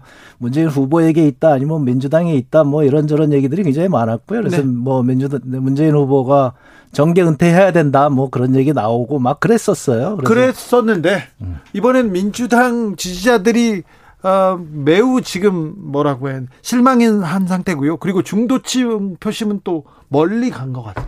그렇습니다. 그러니까 이제 그렇게 지금 지도자 중심 정당이다 보니까 그 이제 구심점이 없어진 거죠. 그럼 구심점이 없어지게 되면 아 이게 민주당이 정당으로서 조직이 잘 운영이 평상시에 돼야 되는데 그게 안 되다 보니까 이럴 때 이제 굉장히 당황스러운 거예요. 그래서 저는 뭐 쉽게 말씀드리면 좀 이제 극단적으로 말씀드리면 민주당이 민주당은 없다. 그러니까 이게 각자의 정치인 개개인이 있을 뿐이지. 네. 민주당을 위한 협업이라든가 이런 거는 굉장히 조직 조직력은 찾아보기가 굉장히 어렵다. 아, 이런 상황에서 이제 어, 대선 패배를 하고 나면 네. 어, 헤매게 된다. 아, 그렇게 헤매는 과정이다. 헤매는 과정으로 저는 보여집니다. 아, 근데 구심점이 지도자가 없다고요? 이재명 있지 않습니까? 이제 대선 패배에 대해서 이제 아직 규명이 제대로 안 됐기 때문에 네. 그거를 어떻게 이제 극복을 할 것인가. 그다음에 이재명 후보의 이제 지도력을 다시 어떻게 회복할 것인가. 이런 것들에 대해서 지금 이제 회의적인 시각들이 꽤 많거든요. 그러니까 그런 거에 대해서 논의를 해야 되는 거죠. 근데 민주당이 이제 가장 큰 문제가 뭐냐면 논의를 안 해요. 민주당에서 논의를 논의가 안 됩니까? 토의가 안 됩니까? 그러니까 이제 예를 들면 일반 기업이라고 한다면 이 정도 위기가 오면 네. 그러면 이제 밤을 새고 논의를 할 거 아니겠어요? 네. 회의를 뭐 매일 하고 그럴 거 아니겠어요? 네. 근데 이제 뭐 그 뭐라 그럴까요? 의원 총회 같은 거 몇 번 하고 그다음에 서로 이제 몇 마디 하고 그다음에 이제 결정을 한단 말이죠. 그러니까 네. 예를 들면 지난번에 송영길 대표가 서울시장에 나오는 과정을 보더라도 그냥 몇 명이 결정해서 나오니까 다른 분들이 거기에 동의를 못 하는 거죠. 그러니까 그 송영길 대표는 이제 본인은 굉장히 좋은 뜻으로 어 내가 저 이렇게 희생한다. 희생한다. 내가 어려운 선거에 내가 누가 나와도 지는 선거니까 내가 나왔다. 이렇게 그러니까 이제 그게 이제 송영길 대표가 이를테면 용장이거든요. 이분은 이제 이제 상황에서 힘든 상황에서는 내가 당이 어려울 땐 내가 나가서 뭐 어떤 일이라도 한다. 이렇게 이렇게 나왔는데 이제 어 다른 이제 우리 의원들이라든가 이런 지지를 못 받으니까 혼자 이제 고군분투하다가 아, 이렇게 어려운 선거를 하게 됐다 이렇게 보여지는 거죠. 김미숙님께서 민주당이 너무 태만하고 안이했던 것 같습니다. 아, 3123님 민주당은 정권을 잃었는데도 대선에서 박빙으로 졌다고 계속 고무되어 가지고 여당처럼 행동하는 거 구태의연하게 보였습니다. 유권자들에게 정말 이해 안 되는 스탠스였습니다. 대선 이후에 젖잘싸 이렇게 졌지만 잘 싸웠다. 이게 패배의 원인이라고 진단하는 시각도 있습니다. 뭐 저철사는 이해할 만은 하고요. 이제 질서 있는 후퇴를 하기 위해서 이제 패배하고 나서 이제 오합지졸이 되니까 젖잘싸 해가지고 이제 놓아서 조직을 강화하는 이런 계기를 삼아야 되는데 아 이제 그 선거가 금방 다가오고 이러다 보니까 이제 조직을 정비하기 전에 다시 이제 전쟁에 나가야 되는 이런 상황이 돼버린 거죠. 어 그런 상황에서 이제 조직력이 무너지다 보니까 어, 어려운 선거를 하게 됐다. 그리고 이제 가장 중요한 건 이제 계속 못 하고 있는 거죠. 그러니까 국민들과 지금 어, 공감하고 소통하고 이게 지금 잘 안 돼서 사실 대선에 진 거거든요. 민주당이 지금 문제가 그렇습니다. 그 지금 네. 네, 그게 핵심이거든요. 그래서 이제 국민들과 국민들이 공감하고 국민들이 굉장히 어려운데 그 어려움에 대해서 공감하고 그것을 집권했을 때 해결을 사실 못했단 말이죠. 네. 그러면 그 못한 것에 대해서 이제 민주당이 그러면 이제 야당으로서 어떻게 해야 되겠다. 이런 비전을 제시해야 되는데 그걸 지금 못하고 우리 나름대로 최선을 다했다. 이게 이를테면 이제 관료화된 거죠. 그러니까 이게 뭐냐면 현장에 있는 사람은 어려운데 우리는 열심히 했다. 그러니까 알아달라. 이 이런 얘기거든요. 그러니까 이게 정치인으로서는 이게 이렇게 하면 안 되는 거죠. 제가 보기에는 이제 가장 큰 문제가 거기에 있지 않았나 싶어요. 그러니까 어, 국민들한테 더 다가가서 그 어려움을 더 그러니까 그거를 느껴야 되는 거죠. 그러니까 저 같은 경우에 이제 제가 좀 안타까운 건 뭐냐면 아, 이제 이렇게 해서 우리 지지자들이라든가 국민들이 사실 이제 정권이 넘어갔고 그러니까 민주당은 사실은 민생과 복지를 강조하는 정당이잖아요. 이제 그런 정당이 사실은 이제 정권을 넘겨줬기 때문에 국민들 입장에서는 굉장히 어려울 거란 말이죠. 현재도 어렵지만 더 어렵게 되면 그거에 대해서 절박감을 좀 가져야 되거든요. 아, 이게 그 국민들한테 굉장히 죄송하다. 그런 거에 대한 절박감을 시작해서 이제 선거를 치러야 되는데 그게 아니고 이제 또 우리 새롭게 뭐 해보자 이렇게 자꾸 나오니까 이 괴리도가 자꾸 이제 커지지 않나 저는 네. 그렇게 보고 있는 거죠. 민주당이 민심과 괴리된 것 같습니다. 그리고 민주당 지지층한테 폭넓게 호소하는 것도 아니고요. 일부 지지층한테만 지금 호소하고 있어서 소통하고 있어서 지금 민주당 지지자들이 투표장에 안 나간 거 아닙니까? 그러니까 이제 제가 보기에는 굉장히 답답한 게 이제 그런 거거든요. 저는 이제 크게 보면 민주당에는 100만 당원이 있어요. 이것은 대한민국에서 어떤 정당도 가져보지 못한 열정적인 100만 당원. 이거는 어마어마한 민주당의 자산이거든요. 네. 근데 민주당이 이 자산을 활용하지 못하고 있는 거죠. 이 100만 당원과 소통하는 노력이 평상시에 없어요. 이게 제가 그때 이제 소통위원장 할 때는 그래서 전국의 소통본부를 만들고 이거를 조직화하려고 굉장히 노력을 했는데 어 제가 그만 그만두고 나니까 그냥 없어졌더라고요. 네. 그러니까 이게 전국 조직으로 우리 당원들과 어, 그러니까 상시적으로 소통하는 이런 노력들이 없다는 것이 제가 보기에는 민주당이 굉장히 큰 자산을 스스로 어, 활용하지 못하고 있다. 그러니까 이번에도 예. 예를 들면 선거를 치를 때 어, 100만 당원들이 한마디씩만 하면 우리 우리 후보 괜찮다. 이런 얘기를 해주면 되는데 100만 당원이 조용히 있는 거죠.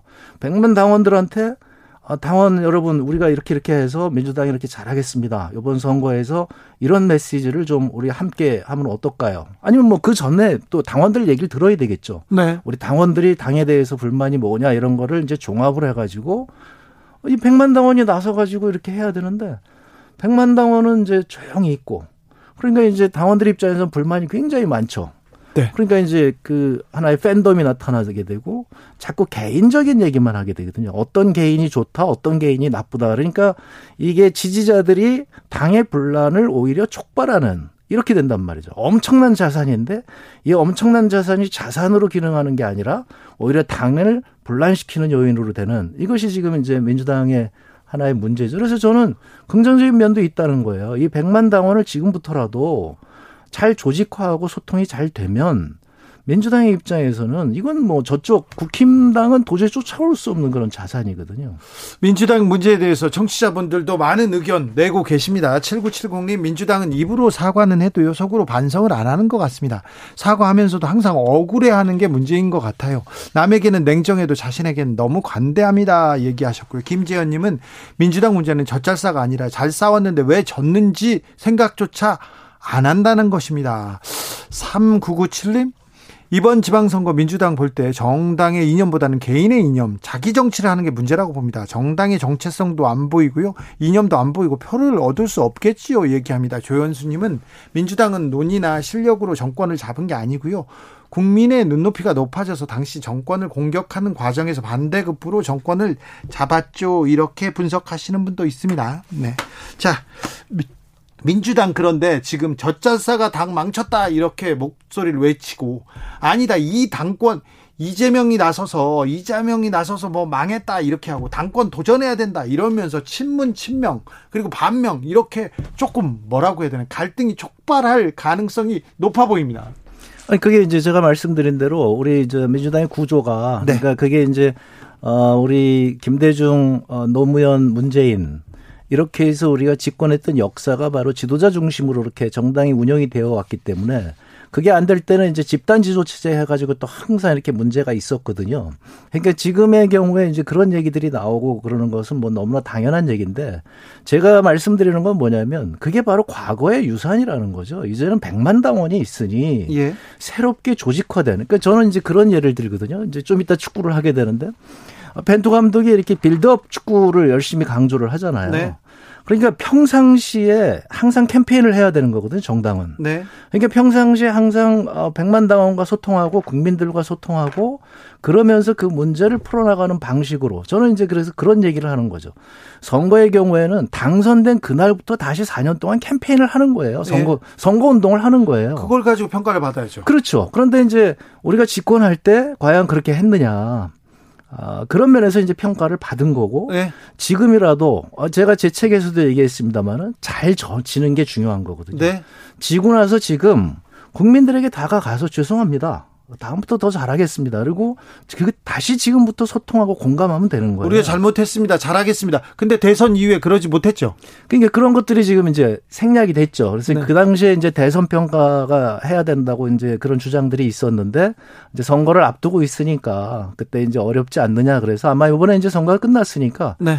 지금부터 이제 그런 작업은 될 거라고 생각합니다. 근데 저는 평상시에 볼때 그런 작업들이 어, 그러니까 이제 예를 들면 문재인 그때 저 대통령 후보가 이제 대선 패배했을 때도 제가 대선 평가위원으로 갔었는데 그때도 제대로 안 되더라고요. 이렇게 좀 과학적으로 조직적으로 그리고 데이터를 가지고 왜 이기고 왜 졌는지 이런 걸 분석을 해야 되는데 이게 그게 안 되고 그냥 자기 주장으로 누가 누가 책임이 있다 누가 뭐뭐 뭐 그다음에 네 책임이다 내 책임이다 서로 책임 이 이거 소재에 다르고 이제 하나의 정치적인 투쟁으로 이걸 사용하는 거죠. 그러다 보니까 이제 당이 또 오히려 어 이제 조직이 더 무너지는 이런 현상이 발생하는 거죠. 그래서 저는 계속 말씀드리는 게 지금 민주당이 해야 될 일은 어 평상시 조직을 좀 강화할 필요가 있다. 그리고 그렇게 그 저 지도부만 볼 게 아니라 지도부 외에 일하는 사람들이 있어야 되는데 평상시에 일을 안 해요. 그리고 지도부가 시키는 일만 하는 거거든요. 그러니까 자기 라인만 일을 하는 거예요, 이렇게. 그 나머지 사람들은 다 구경하고 있고 그럼 너너 짓고 너가 지도부 할 때 잘하나 보자. 아, 네. 뭐 이런 이런 게 지금 이제 앞으로도 또 반복이 될 것 같아서 이제 좀 네. 걱정이 되는 거죠. 3241님은 지금 누구 책임이다, 누가 문제다 하지 말고 지금이라도 좀 하나된 모습을 보여주세요. 이렇게 얘기하시는데요. 오늘 민주당 비대위 지도부 총사퇴했습니다. 그러면 앞으로 어떻게 됩니까?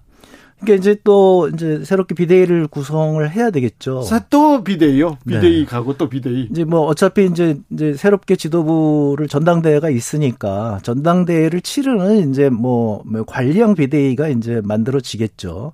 그래서 그거는 이제 뭐 저는 뭐 당연하게 그렇게 가는 수순인데 지금 그게 중요한 게 아니라 이번에도 보면 어, 문제가 생기면 자꾸 외부 인사를 이렇게 세워서 네. 이렇게 포장을 바꾸려고 하는 그런 방식으로 지금 혁신을 한단 말이죠. 네. 그러니까 옛날에 보면 뭐 그런 식으로 이제 외부 제야 인사들, 종교 인사들 막 모셔다가 했었죠. 네. 그러, 그렇게 모시든지 아니면 이제 뭐 김상곤 위원장이라든가 이번에 이제 그 이번엔 27살의 박지연 박지연 뭐 이런 이런 거죠. 그러니까 이제 뭐 김종인 대표라든지 이런 이런 분들을 이렇게 모셔와서 그걸 가지고 국면 전환을 하려고 그러는데 어, 그 민주당 내부의 조직 운영은 변화가 없는 거죠. 네. 그러니까 또 새롭게 되면 또 옛날 방식으로 또 가는 거죠. 선거에서 지면 또 바꾸고 그, 그런 그런 거죠. 바꾸고 예, 지도부 예. 비대위만 바꾸고 그렇게 되는 거죠. 그러니까 이제 그 방식을 저는 계속적으로 얘기를 하는 거죠. 민주당이 좀 공부 좀 하자. 네. 그렇게요. 네. 경기도에서는 김동연 후보가 당선됐습니다. 이 당선의 의미는 어떻게 보시는지? 그러니까 이번에 제가 볼 때 이제 그 국민들께서 민주당에 대해서 아주 강력한 회초리를 매섭게 이제 매섭게 네. 어, 때리시 때리셨지만 그래도 희망의 끈을 이렇게 하나 좀 남겨 놓으신 것 같아요. 네. 그래서 이제 경기도도 중요하지만 저는 어, 서울 구청장 중에 재밌게 본 게 성동구거든요. 네.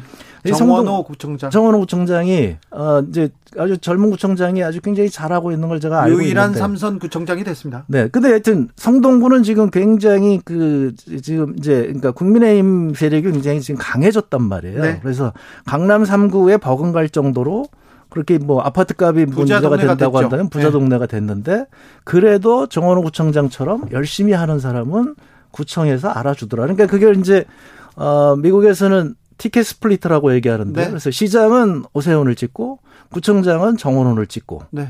그 이런 고도의 이런 정치 행위를 하는 거죠. 네. 국민들이 이런 분들이 있었다는 것을 저는 어, 보고요. 그래서 바로 경기도에서 김동연 후보가 됐다거나 혹은 이렇게 여기는 도저히 안 되는 데 대해서 일 열심히 한 사람은 시켜줬다거나 네. 어, 이런 면에서 보면 어, 국민들이 정말 그 아주 니들 열심히 하면 언제든지 다시 지지해 줄 수 있어. 그러니까 열심히 해봐. 예. 하는 그런 뭐 뭐라 그럴까요? 그 그런 뭐 격려도 해주지 않으셨나 이렇게 생각합니다. 이번 선거에서 이재명 효과는 어느 정도였습니까? 어떻게 평가하십니까? 아, 저는 이재명 효과를 논의하기 전에 저는 개인적으로 지금 정치가 몰락했다고 봐요. 그러니까 지난 대선서부터 진보도 몰락하고 보수도 몰락했다고 봅니다. 그러니까 뭐냐면 진보적인 가치, 보수적인 가치를 내세우는 후보가 없어요. 네. 그러니까 요번에도 보면 비전을 내세우지 않았어요. 그러니까 네. 어, 국민의힘이 이겼지만 국민의힘이 무슨 비전과 무슨 공약을 가지고 이겼는지 아무도 몰라요. 사실 이게 이제 굉장히 슬픈 일이거든요. 아니 그런 비전이 없는 국민의힘한테 민주당은 졌어요. 아니 그러니까 민주당이 그렇다고 한다면 민주당이 비전을 내세워야 되는데 네. 민주당도 지금 비전을 못 내세우고 있고 어, 그러니까 그 사실 이제 진보라고 하는 분들이 그러니까 진보적인 정책을 내세우는 분들이 사실 지금 이제 어, 당선되지 못했고 저쪽도 마찬가지입니다. 저쪽도 이제 보수적인 예를 들면 요승민 후보 같은 경우에 경선에서 떨어지고 네. 그러니까 그런 보수적인 정책을 하겠다고 하는 정치인들도 다 떨어지고 뭐 뭐, 뭐 조금 저기 하면 막말 많이 하시던 분들이 요번에 대거 당선되고. 특별히 많이 됐습니다. 네. 그러니까 뭐 그렇게 됐단 말이죠. 그러니까 이것은 어, 정치 전체가 지금 이겼다고 좋아하고 뭐 졌다고 슬퍼할 게 아니라 굉장히 그 각성해야 됩니다. 지금 국민들이 환멸을 느끼고 있다는 거거든요. 네. 이게 그런 면에서 어, 민주당의 경우에도 요번에 다시 한번 정말 근본적인 성찰을 해야 된다. 어, 그런 계기가 되지 않을까 저는 네. 이제 기대하고 있습니다. 항상 겸허히 받아들이겠습니다. 무겁게 받아들입니다. 회초리를 달게 맞습니다. 얘기는 하는데 뭐가 달라진지는 모르겠어요. 뭐 선거 끝나면 아, 민주당 문제에 대해서는 굉장히 이게 토론이 지금 토론방에서 지금 뜨겁게 이루어지고 있습니다. 1006님께서 더불어민주당 정치인들은 강성 지지자들만 바라보고 민주당 지지자들은 편향된 언론에서 나온 말을 절대 진리로 안다는 것도 문제라고 봅니다. 이렇게 얘기합니다. 이렇게 조금 팬덤 정치 그리고 뭐 일부 유튜브 강성 발언을 쏟아내는 그런 사람들만 이렇게 모아서 민주당을 끌고 나간다. 이건 좀 극복해야 될 과제임은 분명합니다. 아니, 그렇습니다. 그러니까 이제 제가 말씀드리는 것은 우리 지지자들이 엄청난 자산인데 그 네. 자산을 제대로 활용하지 못하고 오히려 지금 부담이 되고 있다. 네. 그래서 저는 뭐 대책들을 자꾸 그런 팬덤 정치의 문제점을 지적을 하는데 그게 아니라 팬덤 정치를 공개적으로 당내로 흡수를 해줘야죠. 오히려 그럼요. 그래서 당원들이 발언 기회가 더 많아지고 당원들의 대기구가 더 많아져야 되는 거예요. 근데 요번에도 예를 들면 예를 들면 공천할 때 보면 이제 자의적인 공천이 많아 가지고 굉장히 불만들이 많았단 말이죠. 네. 그러니까 경선을 시켜 가지고 그렇게 하면은 다들 공정하게 수긍하고 그리고 가서 같이 선거 운동을 해줄 건데 공천 자체를 수능하지 못하다 보니까 또 이제 한쪽이 무너지고 이렇게 된단 말이죠. 예. 그래서 저는 어 이게 이제 그동안에 이런 시각들에 대해서 우리 당에서 얘기를 안 하는데 네. 저는 그런 새로운 시각으로 우리 백만 당원에 대해서 좀 더 적극적 지금부터라도 제가 말씀드린 대로 잘 져야 되거든요. 오늘 네. 졌잖아요. 네. 그 오늘부터 당원들하고 가서 얘기를 해야 돼요. 당원들의 얘기를 들어야 됩니다. 각 뭐 전 지역위원회에서 네. 그리고 지금 비대위도 그만뒀지만 저는 그만두고 나서라도 비대위도 지금이라도 어 이제 현장으로 가서 국민들 얘기 듣고 네. 그리고 이제 낙선 사례를 해야 되는 거죠. 그러니까 이렇게 졌을 때 전국에서 파란 옷 입고 더 잘하겠습니다. 이렇게 낙선 사례하는 모습을 저는 보여준다면 네. 국민들이 조금 더 기대를 갖지 않을까 그렇게 생각하고 있습니다. 알겠습니다. 낙선 사례를 좀 질 때라도 좀 잘 져라. 이제부터라도 좀 국민 속으로 당원 당원들한테 이렇게 들어가. 국민 속으로 들어간다는 말 정치인들이 막 하는데 그럼 정치인들은 국민도 아니에요, 지금. 사실상 그렇습니다. 네. 선거 때만 네. 8182님께서 지금 민주당은 목욕은 하지 않고 옷만 계속 갈아입는 것 같아요. 안타깝네요. 이렇게 아프게 이렇게 짚어주셨습니다. 아, 네. 오늘 말씀 잘 들었습니다. 네. 민주당이 새겨 듣겠죠? 아, 뭐 하여튼 어려울 것 같습니다. 네. 네. 어려울 것 같아도 좀 잘해야죠, 뭐. 아, 그러면 또 이제 네. 그렇게 해서 또 어려운 가운데에서 또 새로운 희망의 싹들이 나오겠죠. 전 민주당원 전 장관을 지내셨습니다. 홍종학 전 의원 얘기 들어봤습니다. 감사합니다. 네, 고맙습니다. 정치 피로, 사건 사고로 인한 피로, 고달픈 일상에서 오는 피로. 오늘 시사하셨습니까? 경험해 보세요. 들은 날과 안 들은 날의 차이. 여러분의 피로를 날려줄 저녁 한 끼 시사. 추진우 라이브.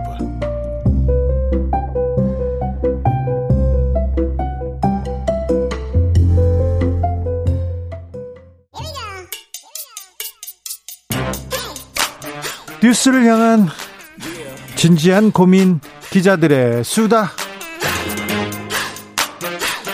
라이브 기자실을 찾은 오늘의 기자는 한결의 김민아 기자 어서 오세요. 네 안녕하세요. 용산으로 가니까 좋습니까? 근데 사실은 그 음. 시설 면에서 봤을 때는 네. 훨씬 그 질이 떨어졌습니다. 아 그래요? 기자실이요? 네. 그러니까 너무 공사를 여전히 하고 있기 때문에 계속? 네네 네. 그뭐이 업무를 보는 중에 뭐 드릴 소리나 뭐 이사 다니는 소리나 이런 소리가 되게 많이 나고 있어요. 아직도요? 여전히 네. 그렇습니다. 그, 그, 들어갈 때 검문 검색 이렇게 있습니다. 잠시 검문 있습니다. 그런 거 있습니까? 아, 그 국회랑 비슷하게 있, 있고 아무래도 아. 이제 국방부 건물이 있었던 그러니까 합참도 같이 있기 때문에 한 번 더 이제 두 번 정도를 체크를 한 다음에 네. 입장하게 네. 됩니다. 윤석열 대통령 아직도 출퇴근길에 브리핑하고 그렇습니까? 네, 그렇고 앞으로도 계속 기자들이 원하면 하겠다라는 기조는 유지를 하고 있는 것 같습니다. 네. 근데 이제 뭐 외부 행사도 있고 해서 오늘 아침에는 안 했네요. 네. 네. 오늘은 어떤 이야기 해볼까요? 네, 오늘 어제가 이제 지방선거여서 그 스포트라이트가 오히려 국회 쪽에 오늘은 좀 많았던 그렇죠. 것 같습니다. 예. 그 민주당 특별히 민주당한테 가 있습니다. 네, 맞습니다. 좀 어, 어제 저녁에 결과가 발표되자마자 개파 갈등의 그 버금가는 그런 음. 목소리들이 마구 터져 나왔었는데요. 그렇죠. 이제 이제 반성하자, 쇄신하자 얘기 나옵니다. 네, 맞습니다. 일단은 비상대책위원장인 윤호중 위원장이 오늘 지도부 총사퇴 의사를 밝혔고 총사퇴했습니다. 네, 그리고 이제 예정됐던 8월 전당대회를 조금 앞당겨서 치르는 조기 전대. 네. 이건 거의 정해진 있습니다. 수순인 것 같아요. 네, 맞습니다. 자, 그런데 아, 책임론 나오면서 개파 네. 갈등 분출되고 있습니다. 네, 맞습니다. 좀, 좀 분명하게 친문, 친문제인 그 의원들과 친 이재명계 의원들 이 양쪽 두 파가 친문이라고 봐야 네. 되나요? 친명 저 친명과 친 이낙연 이렇게 봐야 되나요? 그렇게 봐도 어쨌든 같은 좀 그 모임이실 것 같은데요. 그 네. 그두 그, 두 부분이 이제 충돌을 하고 있는 거죠. 두 세력이 당내 헤게모니를 이제 어느 쪽이 가져가느냐를 두고 조금 충돌이 나고 있는데 오늘부터 나오는 걸 보니까 상당히 무시무시 하더라고요. 시작됐습니다. 네네 맞습니다. 네. 그 일단은 뭐 그 송영길 전 대표 그리고 이재명 상임고문이 나란히 등판한 게 패착이었다고 주장하는 쪽이 있고요. 네. 또 그분들 아니면 누가 했겠느냐라고 이제 그분들을 감싸는 쪽이 있습니다. 그 그 뭐 의원들이 페이스북 통해서나 아니면 뭐 기자들과의 전화 통화에서나 어 누가 이것을 책임질 것이냐에 대해서 계속 백가증명이 있는 상황입니다. 누, 네. 근데 네. 이렇게 얘기를 들어보면 네. 어, 이번 참패의 원인 음. 누구한테 책임이 있다고 보는 시각들이 많습니까? 일단은 어제 저녁부터 시작해서는 이재명 상임고문이 등판을 한 그 시점 거, 등판한 것 자체가 문제다. 송영길 시작됐다. 네, 예. 송영길 후보가 나선 게 문제였다. 네, 그그 그 지점에서 우리의 그 패착이 시작된 것이다라고 주장하는 쪽이 조금 더 이제 강하게 비판 목소리를 내고 있어서 그런지 네. 조금 더 센 것 같습니다. 네. 그런데요. 네. 20, 30대 남녀 표심이 갈라졌는데 대선보다 더 강하게 갈라졌어요. 이거는 굉장히 걱정거리입니다. 맞습니다. 아, 왜 정치권이 이 부분을 해소를 못하는지 조금 오히려 편승해서 더더더이 부추기고 있어요. 맞습니다. 그뭐 어제 출구조사 결과를 통해서 이걸 볼 수 있었는데요. 20대, 30대 남성들은 국민의힘 그리고 20대, 30대 여성들은 더불어민주당을 지지하는 그런 경향이 매우 뚜렷하게 나타났습니다. 네. 뭐 세대별로는 당연히 아시다시피 뭐 60대 이상은 국민의힘이고 그 아래는 더불어, 더불어민주당이 조금 더 지지를 많이 받았는데 네. 남녀로 봤을 때는 20, 30대에서도 국민의힘의 남성 지지가 꽤 많이 나왔던 것이죠. 왜 그럴까요? 이거는 사실 4.7 재보궐선거, 작년에 있었던 재보궐선거 때부터 계속 이런 기류가 이어지고 있는데. 기류가 더 공고해집니다. 맞습니다.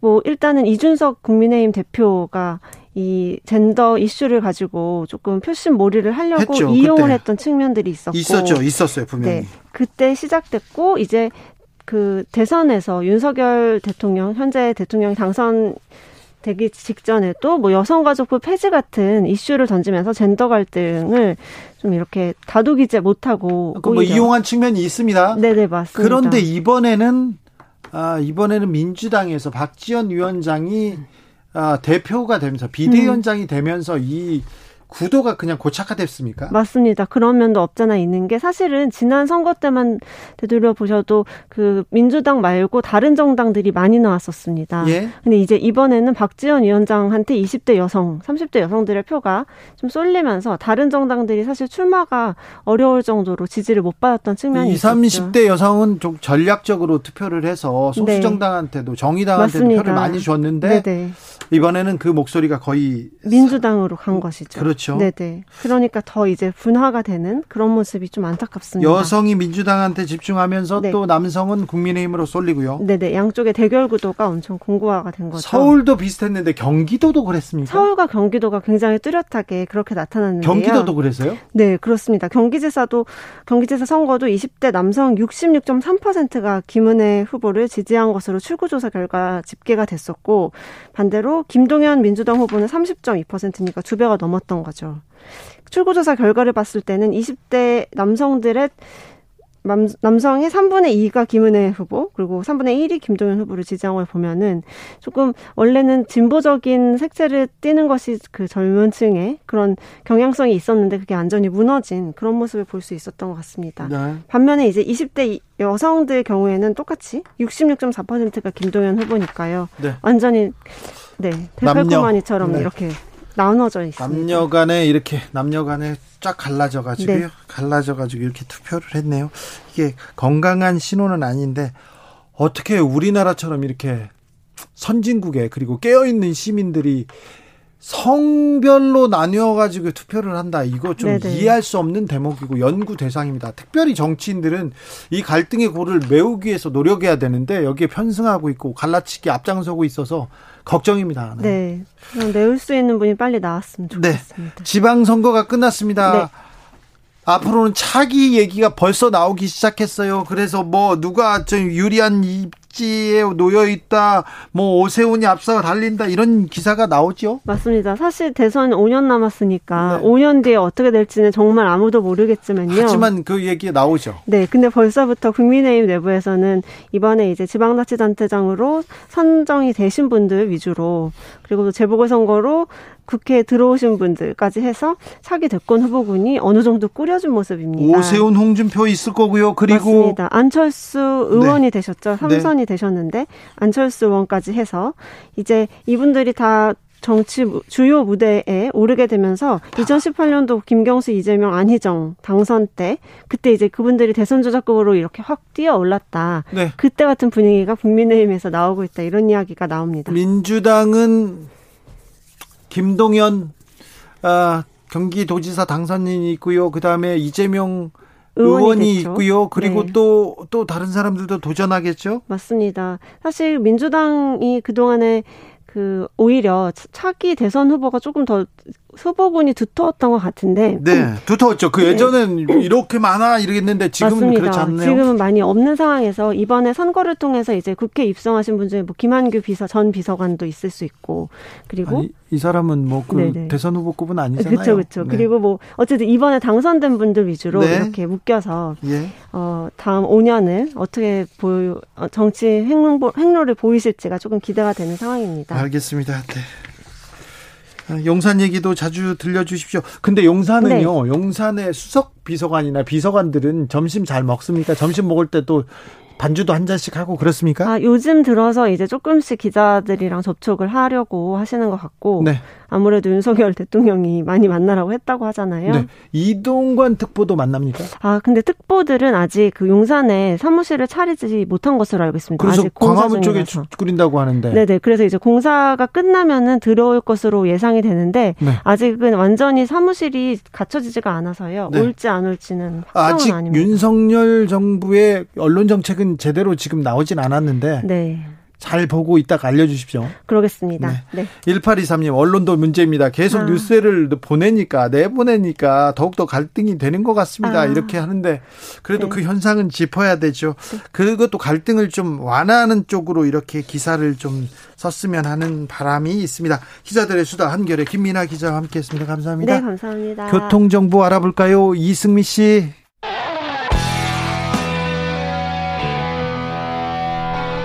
스치기만 해도 똑똑해진다.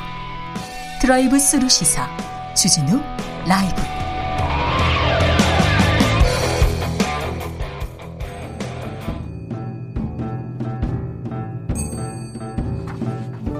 태초에 철학이 있었다. 하늘과 땅 사이 세상의 모든 질문 이제 철학으로 풀어보겠습니다.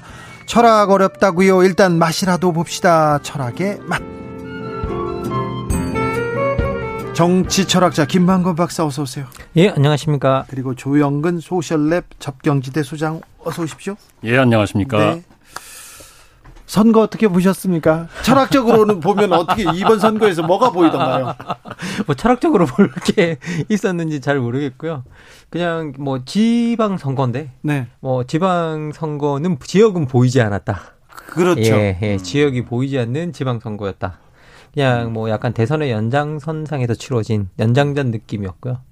근데 어, 특별히 그 연장전에 많은 사람이 관심을 가졌는가라고 한다면 또 약간 무관심한 연장전이 이렇게 아니었나. 관심이 없는 선거도 예. 없었다 이런 얘기도 많이 예. 지적하십니다. 조영근 소장은 어떻게 보셨어요? 저는 우리나라 선거 보다 보면 좀 바뀐 것 같아요. 그러니까 총선이나 대통령 선거는 지방 선거 같고요. 네. 지난번 대통령 선거 때 우리 우리 동네 붙은 그 보니까 우리 동네에 무슨 지하철 놔주겠다는 게 대통령 후보가 아니 대통령께서 그런가 하면 뭐 이번 지방선거 보면 이게 지방선거인데 꼭 무슨 중앙선거 같기도 하고. 그렇죠. 네, 그러니까요. 예, 예, 뭐가 좀 잘못된 예, 것 같다는 생각이 듭니다. 네. 예. 어, 이번에 지방선거, 지방자치에 대해서 얘기를 좀 해보겠는데, 음. 우리나라처럼 수도권에 이렇게 모든 게 밀집돼 있는 데가 없어요. 그리고 지방선거, 도의원, 군의원들도 대통령 공약을 막 다 제시해요. 네. 다 그렇습니다. 그리고 재밌는 게, 어, 그 외국 가서 이렇게 얘기하다 보면 어디에서 왔니? 그러면 서울 얘기하는데, 근데 이상하지. 왜 음. 한국 사람들은 다 서울에서 오니? 네, 그러니까. 왜 다 서울에서 오니? 신기해. 다 서울에 사니? 이렇게. 2019년부로 인구 50%를 넘었죠. 50% 넘었죠. 서울 수도권이. 수도권이. 예. 그렇습니다. 아니 그래도 경기도 있고 그런데 네. 네. 아무튼 중앙과 지방, 중앙 정부와 지방 자치 간의 이런 좀 약간 분화 이게 음. 아직도 좀 미흡한 음. 것 같습니다. 예, 뭐그 실제로는 뭐 분화라고 할 것도 없고요. 사실은 뭐 지방 정치가 중앙 정치에 종속되어 있는 형태죠. 음. 네. 예, 가장 기본적으로는 중앙 정치가 지방의 권력을 나눌 생 나눠줄 생각이 1도도 없고. 네. 예, 그리고 뭐 그런 것들이 다 재정적 종속. 이제 뭐 돈과 사람이 수도권에 몰리면서 음. 이제 재정적 부분이나 이런 부분들을 또 이제 이쪽에서 다 가지고 있고 그러면 중앙 정치 쪽에서 지방을 확실히 통제할 수 있는 어떤 돈줄을 쥐고 있기 때문에 네. 또 거기서도 독립이 안 되고 있는 게 지금 뭐 현실이고요. 네. 그리고 기본적으로는 제가 봤을 때 양대 거대 양당이 예. 뭐 권력을 지방과 분점할 생각이 없습니다. 제 생각에는. 그렇죠. 예, 그래서 뭐 공천이나 이런 것들을 들여다봐도 마찬가지고요. 이번에 뭐 우리가 중대 선거구 같은 걸 또 또 도입했었지만 그 중대 선거구 도입한 거 그 내용을 들여다보면 이걸 도대체 왜 도입했을까라고 네. 생각이 드는 그냥 이게 원래 중대 선거구는 다당대를 만들려고 도입한 그렇죠. 건데 네. 중앙에서 예. 공천 안 해주면 이거 뭘 선거를 치를 수도 예. 없어요. 예, 그리고 또 선거한 그, 그 내용 그 선거 제도가 원래 다당제를 위한 제도가 이게 중대 선거 제도인데 이게 결국은 양당제를 더 강화하는 네. 방식으로 만들어진 중대 공천과 네. 그렇죠. 선거구 네. 쪼개기라고 하는 예. 신공이 있죠. 예, 신공이 네. 있고 그걸 통해서 결국은 두 당이 다 가져가죠. 5442님께서 방송마다 지방자치 막 풀뿌리 민주주의 막 얘기하는데요. 선거 그런데 기초광역의원 당선자 소감은 하나도 소식도 없고요. 중앙당 차원에서 큰 데만 분석 만 합니다. 얼마 전에 얼마 전에 아주 또 어떤 칼럼을 잘 읽었습니다. 이런 얘기가 나오더라고요. 지방에 후진성이 있다면 그건 서울의 선진성이 나은 결과다. 이제 함께 존엄해질 길을 찾자. 조영근 소장님 썼더라고요. 아, 그 칼럼이 네. 정말 장안의 화제였습니다. 아. 엄청나게 많은 분들이 그 칼럼을 읽고 저도 사실은 그 칼럼을 읽고 엄청나게 많은 생각이 좀 들었었고요. 음. 그리고 뭐 그게 단지 중앙과 지방 그런 것들을 그냥 표면적으로 쓴 게 아니라 그것들이 우리가 쓰는 언어와 말투와 이런 것들을 다 엮어서 쓰셔가지고 이게 그 설득될 수밖에 없는 어떤 그런 부분이 있었던 것 같습니다. 글은 그렇게 좋은데 예. 말만 하면 재미가 없어요. 말만 하면 철학적으로 이렇게 깊이가 아, 있습니다. 있습니다. 네. 알겠습니다. 네. 반성하고 아니, 제가 그럼 자 소장님 여기에 대해서 부연 설명을. 네. 아, 저그 사실 그 얘기는 뭐냐면 네. 모두 까기 하려고 한 거예요. 네. 그러니까 음. 저희가 이제 수도권 중심주의, 서울 중심주의 많이 비판하는데 음.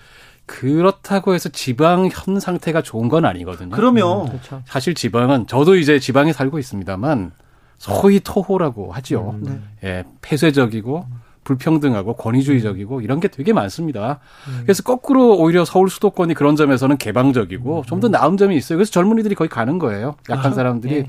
일자리 때문만이 아니고 분위기 자체가. 음, 그래서 사실은 이래서 이제 지방에서 수도권 중심주의, 서울 중심주의 비판하다 보면 역, 역, 역으로 공격을 당하는 거예요. 야, 너네가 그렇게 후진적이니까 당연한 거 아니야. 이렇게 얘기를 하는데 사실은 그게 우리 사회의 그 자원이 워낙에 서울 중심으로 모이다 보니까 지방에는 결국 그런 걸 견제할 만한 힘들이 사라진 거기도 합니다. 네. 그래서 자치 살자 이런 말씀 음. 드린 거죠. 지방자치는 풀뿌리 민주주의라고 하는데 철학적 철학적으로는 어떻게 봐야 됩니까? 지방자치가 좀 음. 뿌리를 내리고 있어야 이렇게 음. 다 같이 건강해지는 거 아닙니까? 이게 사실 정치 철학뿐만 아니라 뭐 정치에서 아주 중요한 원칙 중에 하나가 보조성의 원리라는 게 있습니다. 이게 뭐냐면 그냥 이게 보조성의 원리라고 뭐 보조 뭐 얘기 이야기하는지 아는데 그게 아니라 어떤 문제가 있다고 정치적 문제가 있다면 그걸 풀 수 있는 가장 낮은 단위에서 풀어라. 네. 라고 하는 게 원칙이 음. 보조성의 원칙입니다. 음. 그래서 사실 어떻게 보면 지역에 문제가 있다면 지역에서 푸는 게 제일 좋은 방법이라는 거죠. 그렇죠. 예, 그리고 그걸 못 풀면 그 다음 단위가 개입해 들어오고, 네. 그리고 또 못 풀면 그 다음 단위가 개입해 들어오고 하는 걸 우리가 보조성의 원칙이라고 부르는데요. 그래서 이 보조성의 원칙이 우리한테 보여주는 건 뭐냐면 사실은 정치가 가장 자기 지역 밀착적이어야 된다는 거죠. 생각해 보면. 그래서 우리가 어떻게 보면 모든 삶의 어떤 그 주변이 다 어떤 정치적 결정들이고 그러면 그런 것들이 우리가 주민 자치니 온갖 뭐 그런 것들이 어떻게 보면 행해져야 되는데 실제로 뭐 주민자치법이나 뭐 지방자치법이나 이런 것들을 들여다보면 그게 주민들에게 자치 권력을 주지 않고 오히려 지방이 아그 뭐, 그 뭐 중앙이 이제 검어지고 있는 형태로 다 만들어져 있고요. 그리고 사실 우리가 지방에서 어떤 지방 풀뿌리가 내리려고 한다면 사실 지방당 성립이 가능해야 되는데 우리의 정당법 자체가 이제 사실상의 지방당을 가능하게 허용해 주지 않는 형식으로 만들어져 있습니다. 어, 기본적으로 정당법 3조가 이제 정당의 어, 어떤 지부 하나를 반드시 수도에 두도록 만들어 놓고 있는 그 그런 조건도 있고요. 그리고 5개 이상의 지부를 갖게 만들게 함으로써 이제 어떻게 보면 지방당 성립도 못하게 만들어놔서 사실 이렇게 풀뿌리 정치가 이루어지는 그 환경 자체를 엄청나게 제약하고 있는 게 현실이죠. 예. 네. 저는 이 부분에 대해서는 이제 꼭한 말씀 드리고 싶은 게 있는데 이어서 예, 사실은 자기 일을 자기가 처리하는 게 제일 잘하는 거죠. 그렇죠. 예. 예. 요거와 관련해서 사실은 우리가 그런 말씀들 많이 하십니다. 아니 시의원 뭐 하는지 우리 전혀 모르겠다. 걔 뭐 하냐? 구의원 뭐 하는 거야? 이렇게 말씀들 많이 하시는데 그 당연히 그럴 수밖에 없어요. 왜냐하면 우리가 국회의원이 지금 300명이잖아요. 그러면 인구 5천만 명입니다. 그러면 이 사람들이 1인당 한 16, 16만 명 정도 대표한다고 볼 수 있는 거거든요. 지방자치 기초의회면 그보다 훨씬 낮아야 될 거 아닙니까? 그런데 우리가 기초자치단체 인구가 평균에서 25만 명 정도 돼요. 세계에서 가장 큰 기초자치단체. OECD 평균이 제가 지금 좀 통계가 몇 년 전 통계라 그렇긴 한데 6만 명에서 7만 명 사이거든요. 네. 네. 그만큼 높게 된 게 두 나라 때문인데 하나가 우리나라. 그 다음에 영국이 지방자치제도 개혁을 하면서 한 12만 명 정도로 높아졌어요. 음, 음. 대체로 2, 3만 명 정도입니다. 음. 프랑스 같은 데는 꼬민이 2천 명 이하거든요. 네. 그러니까 이게 뭐냐면 한 2만 명 정도, 3만 명 정도면 저희가 한 달이 건너면 대충 알아요. 이게 무슨 동네 일인지 알고 뽑은 동장이 누군지 압니다. 이 사람들이 뭐 하는지 알고 있고 훨씬 더 무슨 일인지도 알고 근데 저희가 제가 사는 동네만 해도 기초자치단체인데 50만 명이란 말이에요. 100만 명 넘는 데도 많아요. 네. 이게 무슨 기초자치단체입니까? 100만 명 넘으면 그때부터 메트로폴리스라고. 네. 근데 이게 우리나라는 이게 기초자치단체예요. 왜? 네. 돈 많이 든다고. 음. 그 원래 우리나라도 읍면동이었습니다. 기초자치단체가. 네. 그랬다가 박정희 군사 쿠데타로 없앤 다음에 90년대 다시 하면서 시군구로 기초자치단체를 엄청 올린 겁니다. 음. 이런 나라가 없어요. 이게 저는 반드시 개혁해야 되는 과제고 돈 많이 든다고 생각하면 안 되고 이렇게 해야 실제로 우리가 진짜 지방자치가 된다.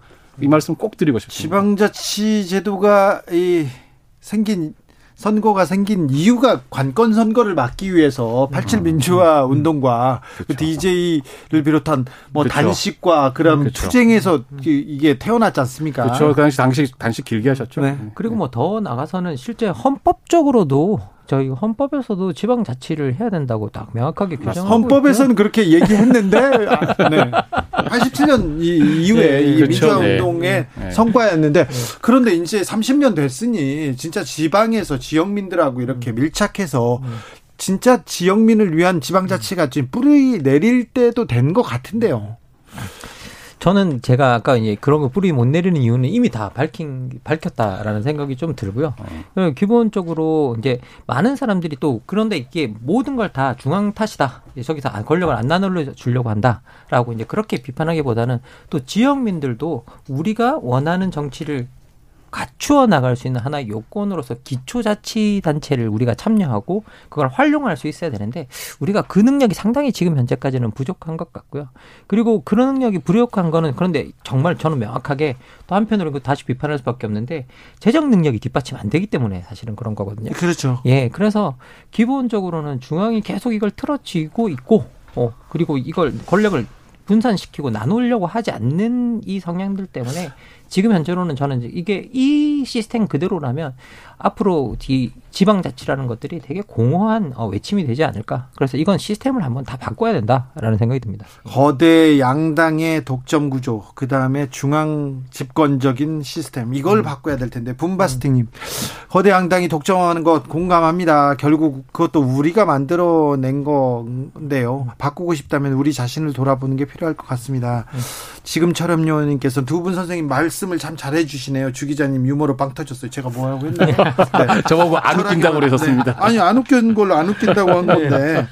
자, 진정한 지방자치를 뿌리 내리기 위해서 일단 중앙정부, 국회에서 조금 역할을 더 해야 될 것 같습니다. 그리고 우리는 어떻게, 우리 시민은 어떤 역할을 해야 됩니까? 뭐 기본적으로는 사실은 지역 정당의 필요성을 계속 요구해야 된다는 생각이 듭니다. 그러니까 책 이번에 그 최근에 제가 그 찾아보니까요. 은평 민들레당 그리고 이제 뭐 직접 행동 영등포당, 어. 예 그리고 과천 시민 정치당 이런 것들이 만들어졌어요. 네. 그리고 헌법소원 같은 걸 하고 있습니다 지금 음. 이제 기본적으로 정당법이 이제 우리 이걸 그 지역 정당을 제한하고 있으니까 음. 이것이 잘못된 게 아닌가라고 이제 제기하고 있는데요. 실제로 여기서 이제 올바른 법적 판단이 좀 나왔으면 좋겠고요. 음. 이건 사실은 제한하는 거고 우리 헌법에 되게 반하는 규정이라고 저는 음. 생각합니다. 네. 헌법 재판관님들이 이거는 좀 잘 판단해 주시기 바랍니다. 네. 네, 우리 김만권 선생님께서 뭐 이렇게 좋은 이야기, 큰 이야기를 좀 해주셨으니까 저는 조금 작은 이야기로 사실은 지금 지방자치제도가 굉장히 문제가 많은 건 맞는데 그 과정에도 약 조금씩은 뭔가 저희가 할 수 있는 게 있거든요. 우리가 의원은 못 되지 않습니까, 사실은. 근데 이제 주민자치위원회나 아니면 주민, 주민 참여 예산 위원 이런 것들이 있습니다. 예. 사실은 저도 우리, 저희 동네에서 한번 해 보려고, 예, 서류를 막 준비하고 했다가 막판에 보니까 제가 뭘 빠뜨려 가지고 그때 한번 못 했는데 이게 대부분 관심이 없어서 그냥 그냥 내면 다 됩니다. 음. 내면 다 됩니다. 음. 들어가 보면 저희가 할 수 있는 일들이 있어요. 제가 주변에 하는 분들 보니까 나름대로 주민참여 예산 같으면은 예, 이게 지역마다 다른데 이를테면 전체 예산 중에 한 5% 정도는 주민들이 결정하게 해줘요. 그래요? 예, 네. 그러면은 좋은 일에 쓸 수 있습니다. 그게 규정이 다 돼 있습니다. 그걸 네. 형식적으로 해야 돼가지고. 네네, 다 돼 있습니다. 다 만들어져 있어요. 다 돼 있고 다 뽑습니다. 여러분 동네마다 다 있거든요. 제도가 있네요. 예, 예 다 있습니다. 다 근데 형식적으로. 대부분 아무도 안 하기 때문에 지금 들으시는 분들께서 그거 공고 보시면 나오거든요. 그때 내시면 아마 거의 100% 아주 이렇게 말하면 안 되지. 90% 이상 되실 겁니다 아마. 예, 그러면 좋은 일을 하실 수 있습니다. 예, 이게 되게 포인트입니다. 그걸 아 그냥 눈먼 돈을 가져간다고 생각하시면 그렇게 생각하지 않고 예, 좋은 예. 일을 하실 수 있습니다. 좋은 일을 하실 수 이런 있습니다. 제도는 또 만들어 놨군요. 예. 네, 맞습니다. 예. 그 형식적으로 다 해야 되기 때문에 지금 그걸 형식적으로는 다 들어가 있습니다. 네. 그런데 어 지방자치제가 주민들이 그걸 쓸까봐 홍보를 잘 안 하죠. 그렇죠. 맞습니다. 그렇죠. 모르는 사이에 지나갑니다. 네. 120님께서 흉내만 내고 있는 지방자치였네요. 투표할 때마다 번호만 보고 찍는 거 이제 그만하고 싶습니다. 하루빨리 우리나라 정치 발전 되기를 바랍니다. 그런데요. 지방선거, 지방선거에 나오는 분들 굉장히 중요한데 사실은 조금 지방으로 갈수록 그 동네에 건설사를 하시거나 그 동네 유지들 음. 이런 분들이 모여가지고 이제 지방선거를 다 하고요. 아직도 막걸리 막걸리 먹고요. 음. 촌지도 있고요. 있는 데가 있습니다. 거의 사라졌지만 음. 그런 데가 있습니다. 그러면 어렵게 이렇게 돈 많이 써서 선거하고 그리고 홍수나 뭐뭐 뭐 뭐 자, 자연 재해가 오지 않습니까? 그러면 그분들이 또 이렇게 수주해서 그 선거비를 보존하고 그런 일들 아직도 있어요. 자, 지방 선거 당선자들한테 어떤 음. 자질, 어떤 덕목이 필요합니까? 뭐 제가 그 항상 어디서 뭐 지방 선거가 필요합니까? 지방 뭐 자치가 필요합니까? 그럴 때 그걸 필요하다고 이야기하면 많은 분들이 이렇게 이야기합니다. 야, 그거 뭐, 이, 다, 이, 이 사람들과 연결된 지역 토호들이 결국 다 해먹는데 이걸 왜 하느냐. 음. 라는 비판이 진짜 이게 많습니다. 그러니까 더 예, 해야죠. 예. 막아야죠. 예, 그래서 저희들이 지역 대표자로서 공공성을 가지고, 음. 그리고 사실은 그런 일들과 맞서겠다고 결심하고, 그러면서 이런 일들을 해주셨으면 더 좋겠다라는 생각이 듭니다. 예. 네. 예, 뭐, 저도 보니까 저희 지역에서 보면, 정말 이번에도 당선되신 분들도 있고 안 된 분도 있는데 참 오랫동안 지역에서 정말 밑바닥에서 열심히 해오신 분이 계속 오래 하다가 된 분이 있어요. 됐어요. 예, 그런가 하면 또 오랫동안 해왔는데 아직 이번에 못 된 분이 있습니다. 처음 나왔다가 어 오래 버티는 게 중요하다. 네. 정말 밑에서부터 그러다 보면 토호의 힘을 넘을 수 있더라. 네. 예, 그래서 그, 그, 좀 그런 그 뭐랄까 용기를 가지고 네. 잘 해주시기 바랍니다. 5217님께서 제가 지금 면사무소에 근무하고 있습니다. 근데 매년 6월 말까지 주민 참여 예산을 이렇게 제출합니다. 내년 거. 그러니까 이거 참여가 저조하니까 좋은 말씀했습니다. 이거 좋은 제도입니다. 이렇게 얘기합니다. 아이고 좋은 얘기 해 주셨습니다. 김만곤 박사님, 조영근 소장님 오늘 감사합니다. 예, 고맙습니다. 네, 수고하셨습니다. 주민 참여 예산, 네. 어유 네. 생각해 보십시오. 주진우 라이브는 여기서 인사드리겠습니다. 돌발 퀴즈의 정답 있습니다. 벤투입니다. 벤투의 승리를 기원해 봅니다. 저는 내일 오후 5시 5분에 돌아오겠습니다. 지금까지 주진우였습니다.